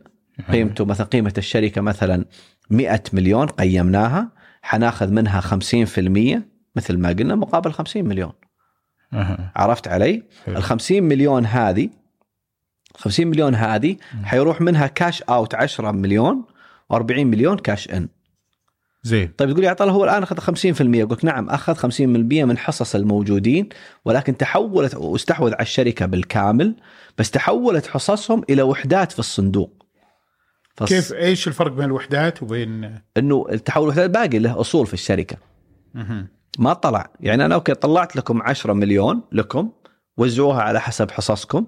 هذا تمام لكم عيشوا فيها عيشوا. سيارات cash out cash زين. تمام؟ خذها. زين؟ بس في 40 مليون cash in ال 40 مليون cash in حتتحول إلى الأربع اللي هي إيش هي؟ 50 مليون زيادة رأس مال. زيادة رأس مال. وهذول مستثمرين جو دخلوا معاك مقابل 50% من الشركة. حلو. اللي هم اللي جمعهم الصندوق. مهم. بس باقي ال 50% الثانية يملكون هذول الناس القدامى. فتتحول حصصهم إلى مستثمرين جدد إلى وحدات جميل. جديدة في الصندوق. جميل تمام؟ جميل. هذا من حيث. ليش طيب. إحنا قاعدين نشوف في سوق الأسهم وال وال وال IPO إنه لما تشوف نشرة الت... آه، آه، نشرة الإصدار. نشرة الإصدار تلقى فلان يملك سبعة فلان يملك حتى بعد الطرح يملك سبعة ثمانيه ليش؟ لأن diluted من ال 100% حقته بداية الشركة. بدأ ينزل أيوه ينزل ينزل ينزل. بس قيمه الستة أو 7% أو ال 10% whatever صارت أكثر من 100% صارت أكثر. بأضعاف. Exactly نعم. طيب انزين. الحين أنا اللي يهمني أعرف لما أوصل مثلا هنا مش ال family and friend المفروض ما اعطي أكثر من 20% إيه 20% إنزين. تمون عليهم ذول آه أوكي جيد. إنزين أقدر إني أقنعهم. لكن لما ندخل إلى ال angel investor أعطيهم maximum 30% آه، أنا أشوف 30% عادلة جدا. وش طيب وش الشيء اللي تشوف؟ لا لو أنا مدخل angel investor ماخذ 60% وجيت أقول لك تعال ادخل معي بتدخل؟ لا. آه بتحس إنه في خطر في الشركة. مو في خطر. خلاص أخذها الرجال. كيف كيف بعدين رائد الأعمال حيكمل في الشركة. أنا ما أقدر أكمل في الشركة وأحرق في الشركة حتى لو كنت آخذ راتب. واكتشف إني ما أملك أكثر من 50% منها أو 40% منها. فأنت تقول إن رائد الأعمال المفروض يمتلك 40% من قيمة شركته علشان 40% آه في هذه المرحلة في. هذه المرحلة نعم. أها في هذه عشان المرحلة. ينطلق. صح. تمام؟ unless إنه تكون والله في growth مرة عالي. وال 40% قيمتها أو 30% قيمتها مرة كثيرة compare لل others ويكون الباقيين ذولا كلهم يعني أنا أعلى نسبة فيهم نعم ولكن مو زيهم. يعني آه، لأن أنا عندي شغل اشتغله وعندي كذا. طبعا بعد مرحلة ال- الفريندز وهذا حيكون للرئيس التنفيذي راتب يكون له المزايا المالية اللي دائما يعني يشتغلوا عليها. طيب إنزين عندي هنا سؤال قبل أروح السؤال الأخير. السؤال هو آه في أي مرحلة الرئيس التنفيذي يبدأ آه مرحلة آه إنه يطلب راتب جيد يعيش فيه معيشة كريمة و... إذا حطها في ال business plan يحطها في ال business plan لا لا لا أنا أقصد الحين هنا هو تو بادي وعنده حوسة وبهذله وكذا طيب لما يدخلون ال friend آه لو قال لهم باخذ راتب جيد وكذا يمكن يقولون لا لا إيه. ما راح نعطيك إيه، كل مبلغ 500 كم بياخذ راتب؟ ما بتعدى راتبه 15000 هنا آه بياخذ هنا 15 يعني طيب، طيب بتعدى إنزين. 10000 15000 هنا طيب أوكي لما يوصل هنا إيه. هل هنا يبدأ يعيش نفسه العيشة لا هو المفروض ما يعيش نفسه ابدا رئيس تنفيذي ما راح يستفيد لأن هو مجرد هذا راتب مثله مثل راتب أي وظيفة ثانية قد ممكن هنا يرى مجلس إدارة هنا هنا مم. يرى مجلس إدارة أنه ليس صالح للعمل يغيرونه لأنه هو موظف وعنده آه. أهداف ما حققها. وبالرغم إن المشروع ناجح وكذا بس عنده أهداف ما حققها. فمن حقهم في التصويت إنهم يقيلون رئيس تنفيذي. حتى في الأهل والأصدقاء. أنا ممكن أخوي ما اشغله في المشروع أقول فكرتك حلوة كذا أطلع ونجيب رئيس تنفيذي ب 10000 نلقى أحد ب 10000 مهم. 15000 طيب وحتى يعني لو كان اجين حتى مع الأهل والأصدقاء واللي قبلها واللي بعدها. قد يكون الرئيس التنفيذي له نسبة مقابل إدارة اللي يسمونها vesting ذي. فاللي هذه مقابل الاداره تكون غالبا آه، يعني نسبة مقابل مثل تحقيق مستهدف معين أو عدد سنوات معينة. مهم. فهذا من حيث المبدأ. فيعطون في ناس يبدون يقول لك أنا باخذ مثلا راتب 5000 3000 بس إيش إيه. بس أغطي مصاريف الأساسية. إيه. وبعد آه، مثلا يت... يقول بوصل مرحلة معينة بطلب مثلا 10 ولا 20 نعم، ولا صحيح. 30 طيب زين أنا سؤالي في أي مرحلة أبدأ أطلب هذا الشيء؟ شوف أنت لازم آه، في مرحلة طبعا المفاوضه في وقت ال- ال pitch deck حقتك. لأن هذا لازم نحط في ال business plan لأن هذا التزام على الشركة لازم تقدم.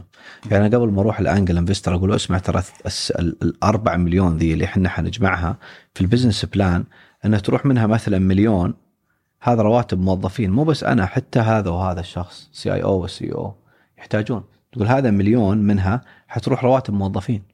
لي أنا وزملائي. فهذا ما يعتبر cash out يعتبر راتب مقابل وظيفة. حلو. بس. لكن متى هو حيشتري G-Class آه. إذا سوى exit حيطلع كاش برا.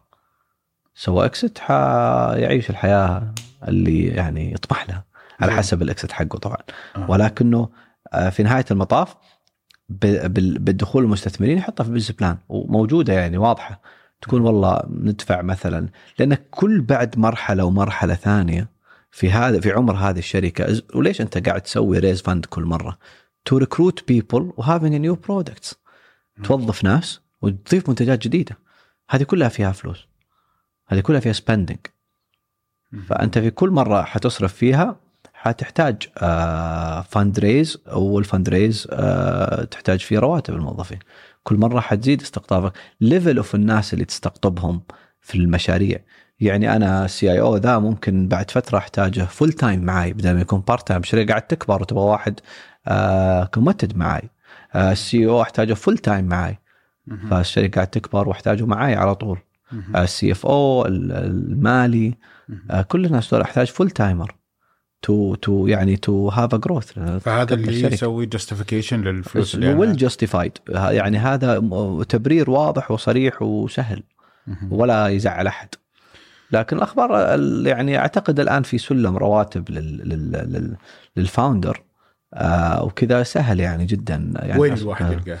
موجود يعني في آه، يعني Silicon Valley سووا لا لا لا. Chat GPT لا لا ولا Chat- وين هو؟ Chat G والله ممكن يطلع لك Chat GP آه، T. جميل عشان إيه، الواحد يعرف لا بس إنه بالفعل يعني أغلب الصناديق اللي خصوصا اللي فيها government أقدر أستشيرهم. yes تستشيرهم يعطونك إياها كل. رواتب ال founder كذا رواتب يعني في التفاصيل دي آه ف جيد طيب انزين آه سؤالي الأخير في موضوع الاستحواذ انت مريت في مرحلة استحواذ آه فودي أعرف فيها كيف آه الجانب العاطفي آه من ناحية إني أنا جالس أكبر شركتي. ويجيني واحد ياخذها بارده مبرده وأنا إلى الآن عندي مستقبل في هذه الشركة، أنا أتوقع إن هذه الشركة بتروح المكان الفلاني وبتكبر وبتصير. بعدين فجأة واحد يقطع هاي الاحلام يقول لي خلاص وقف هنا أعطني شركتك يلا مع السلامة انزل من السياره أنا بسوق. كيف متى القرار هذا يكون صح ومتى القرار يكون هذا خطأ؟ وكيف أتعامل معه؟ أول شيء هو ما راح ياخذها باردا مبرد هو ياخذها حيدفع. بمقابل فلوس. جيد. تمام؟ فلوس دي آه هو قرار بيع. بس. لما تبيع سلعه غاليه عليك زين. أنا قد تكون شخصيتي شوية أنا ماني بعاطفي مع ال business كثير آه. معي business أسويه آه. وقد لا تكون هذه الشركة الوحيدة اللي تخلصت منها تخلصت من شركات كثير آه. لكن هذه من الشركات يعني اللي أنا سويتها إنه من أقرب الشركات اللي أنا تخرجت منها زين فانا كنت مؤمن بفكرة البيع من البداية وعرفت إنه مرحلة البيع هي مرحلة جديدة في حياتي حلو إني أبدأ أفتح يعني أفتح يعني أشياء جديدة أروح لاستثمارات جديدة والتفاصيل. back to your كويس يعني نرجع على سؤالك هو مو من صالح إنك تطلع. مو من صالح. أها صناديق ليس من صالحها إنك تطلع لانهم استثمروا بمنتج وبنمو جيد للشركة ومتوقع أكبر يكون وبتيم قوي. فأغلب الصناديق الاستثمارية يقول لك لا أنت لازم تبقى وعليك مستهدفات، قد تكون هذه المستهدفات تغير في تقييم الشركة. الأفضل يعني يعني يقول مثلا قيمة شركتك 100 مليون ترى إذا جلست وحققت المستهدف حيكون تقييمك 150 مليون. حلو. فأنت حيكون عندك مستهدف إنك تقعد وتكبر الشركة أكثر وتسعى أكثر وتكبر. فهذا من حيث المبدأ. آه، إذا أنت بعت آه، المشروع آه، لأحد و again الخروج لن يكون والله طف السيارة وانزل. لا بيكون والله في hand over فترة. تكون معهم أحيانا عضو طبعا على حسب رغبتك عضو مجلس إدارة. تتغير طريقتك في رؤية المشاريع. تغير عبايتك في في في الجلوس في مع المستثمرين. تفتح لك أصعدة جديدة في حياتك. يعني أعتقد إنها قرار البيع دائما جيد.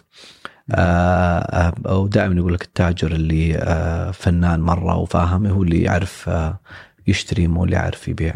فأنا قد أكون تاجر جيد لأني ممكن بهذه الفلوس أشتري أشياء ثانية تساعد أكثر في في يعني واحد ينمي ثروته والتفاصيل هذه. لكن اللي أنا شفته اليوم متى ما جت الفرصة للبيع بيع. بيع. أنا شخصيا زي ما قلت لك يعني أنا كل شيء عندي إلا علاقاتي ويعني واشياء اللي لها اتصال عاطفي اجتماعي معي. كما فرط فيهم لكن كل شيء للبيع عندي أنا. كل شيء. فقرار البيع دائما صح. قرار البيع دائما صح. آه، معتمد على الوقت أو التوقيت المناسب والقيمة. والقيمة. آه، وكل رائد أعمال عنده عنده تطلع للسوق جيد في يعرف إنه حتوصل الشركة للماكسيموم ولا لا؟ قد يكون قرار البيع كويس للشركة أكثر حتى من رائد الأعمال. إنه يا أخي أنا أحتاج 50 مليون أبغى أوصل أكبر بروح global بروح أنتشر أكبر. أنا ما أقدر بدون 50 مليون أسوي هذا الشيء. قد تكون مسرع على الشغل مسرع للعمل دخول مثل الشركات ذي وتكبر وتزود ثروتك أكثر وأكثر. حتى لو ما طلع فيها cash out كثير. بس لك أصول في الشركة حتكبر مع الوقت. فهذا يعني من حيث آه، المبدأ. طيب الندم أكثر في أني اقرر أني أطلع ولا الندم أني اقرر أني ما أطلع؟ يعني في ناس ما طلعوا وطاحت شركاتهم يمكن مثل ياهو. وفي ناس آه ما طلعوا. قلنا الأول اللي طلع اللي ما طلع وندم. وفي ناس طلعت وندمت لأن شاف شركته شركته حقته صارت مرة كبيرة وهو بعيد. والله شوف أحيانا أو على قولتهم اختار الحل الصعب. أحيانا خروجك من الشركة يساعد في نموها أحيانا تحتاج آه. الشركة آه، دماء جديدة. هذا قرار مو بهين على رئيس تنفيذي ولا على مجلس الإدارة في اتخاذ قرار إنه مثلا اللي أسس يطلع ولا ما يطلع. مو بسهل لا على الرئيس التنفيذي ولا على مجلس الإدارة. بس بيكون سهل جدا لما تتحسن آه، الشركة ويصير السوق مرة كويس. آه، آه، فقد تكون ناس تجي fresh blood ممكن يودون الشركة أبعد. سنة تطاف ممكن تكون عندك أصول ممكن حترجع تستثمر فيها من جديد. السوق باقي واعد وكذا. لا تنسى انه خروجك وبقائك في الشركة وانت موظف. آه فالموظف واطلع على طول. أنت المفروض أول ما تسوي جوله استثماريه ولا whatever ترمي عباية حلالك. ما عاد هو حلالك لحالك. صح. كل واحد يبحث عن مصلحته في نجاح هذا المكان. ما طول الأهداف واضحة والهدف يعني سامي في موضوع آه، آه، آه، تطوير الشركة وأخذها إلى مراحل أبعد حيكون قرار الخروج أو البقاء أسهل مما تخيله. بالعكس أنا أخرج عشان تكبر أنا أخرج عشان أنا ما أخرج عشان تكبر. كلها قرارات يعني طبيعية الواحد لازم ياخذها لأنه أجين بنهاية المطاف هو موظف. الكومتمنت حقك حيزيد أكثر من أول. آه، التزامك للاشياء والتقارير أكثر من أول. إذا أنت ما أنت قادر على القيام بهذا الشيء بالعكس خروجك قد ينقذ الشركة من بقائك فيها. ف- شكرا لك.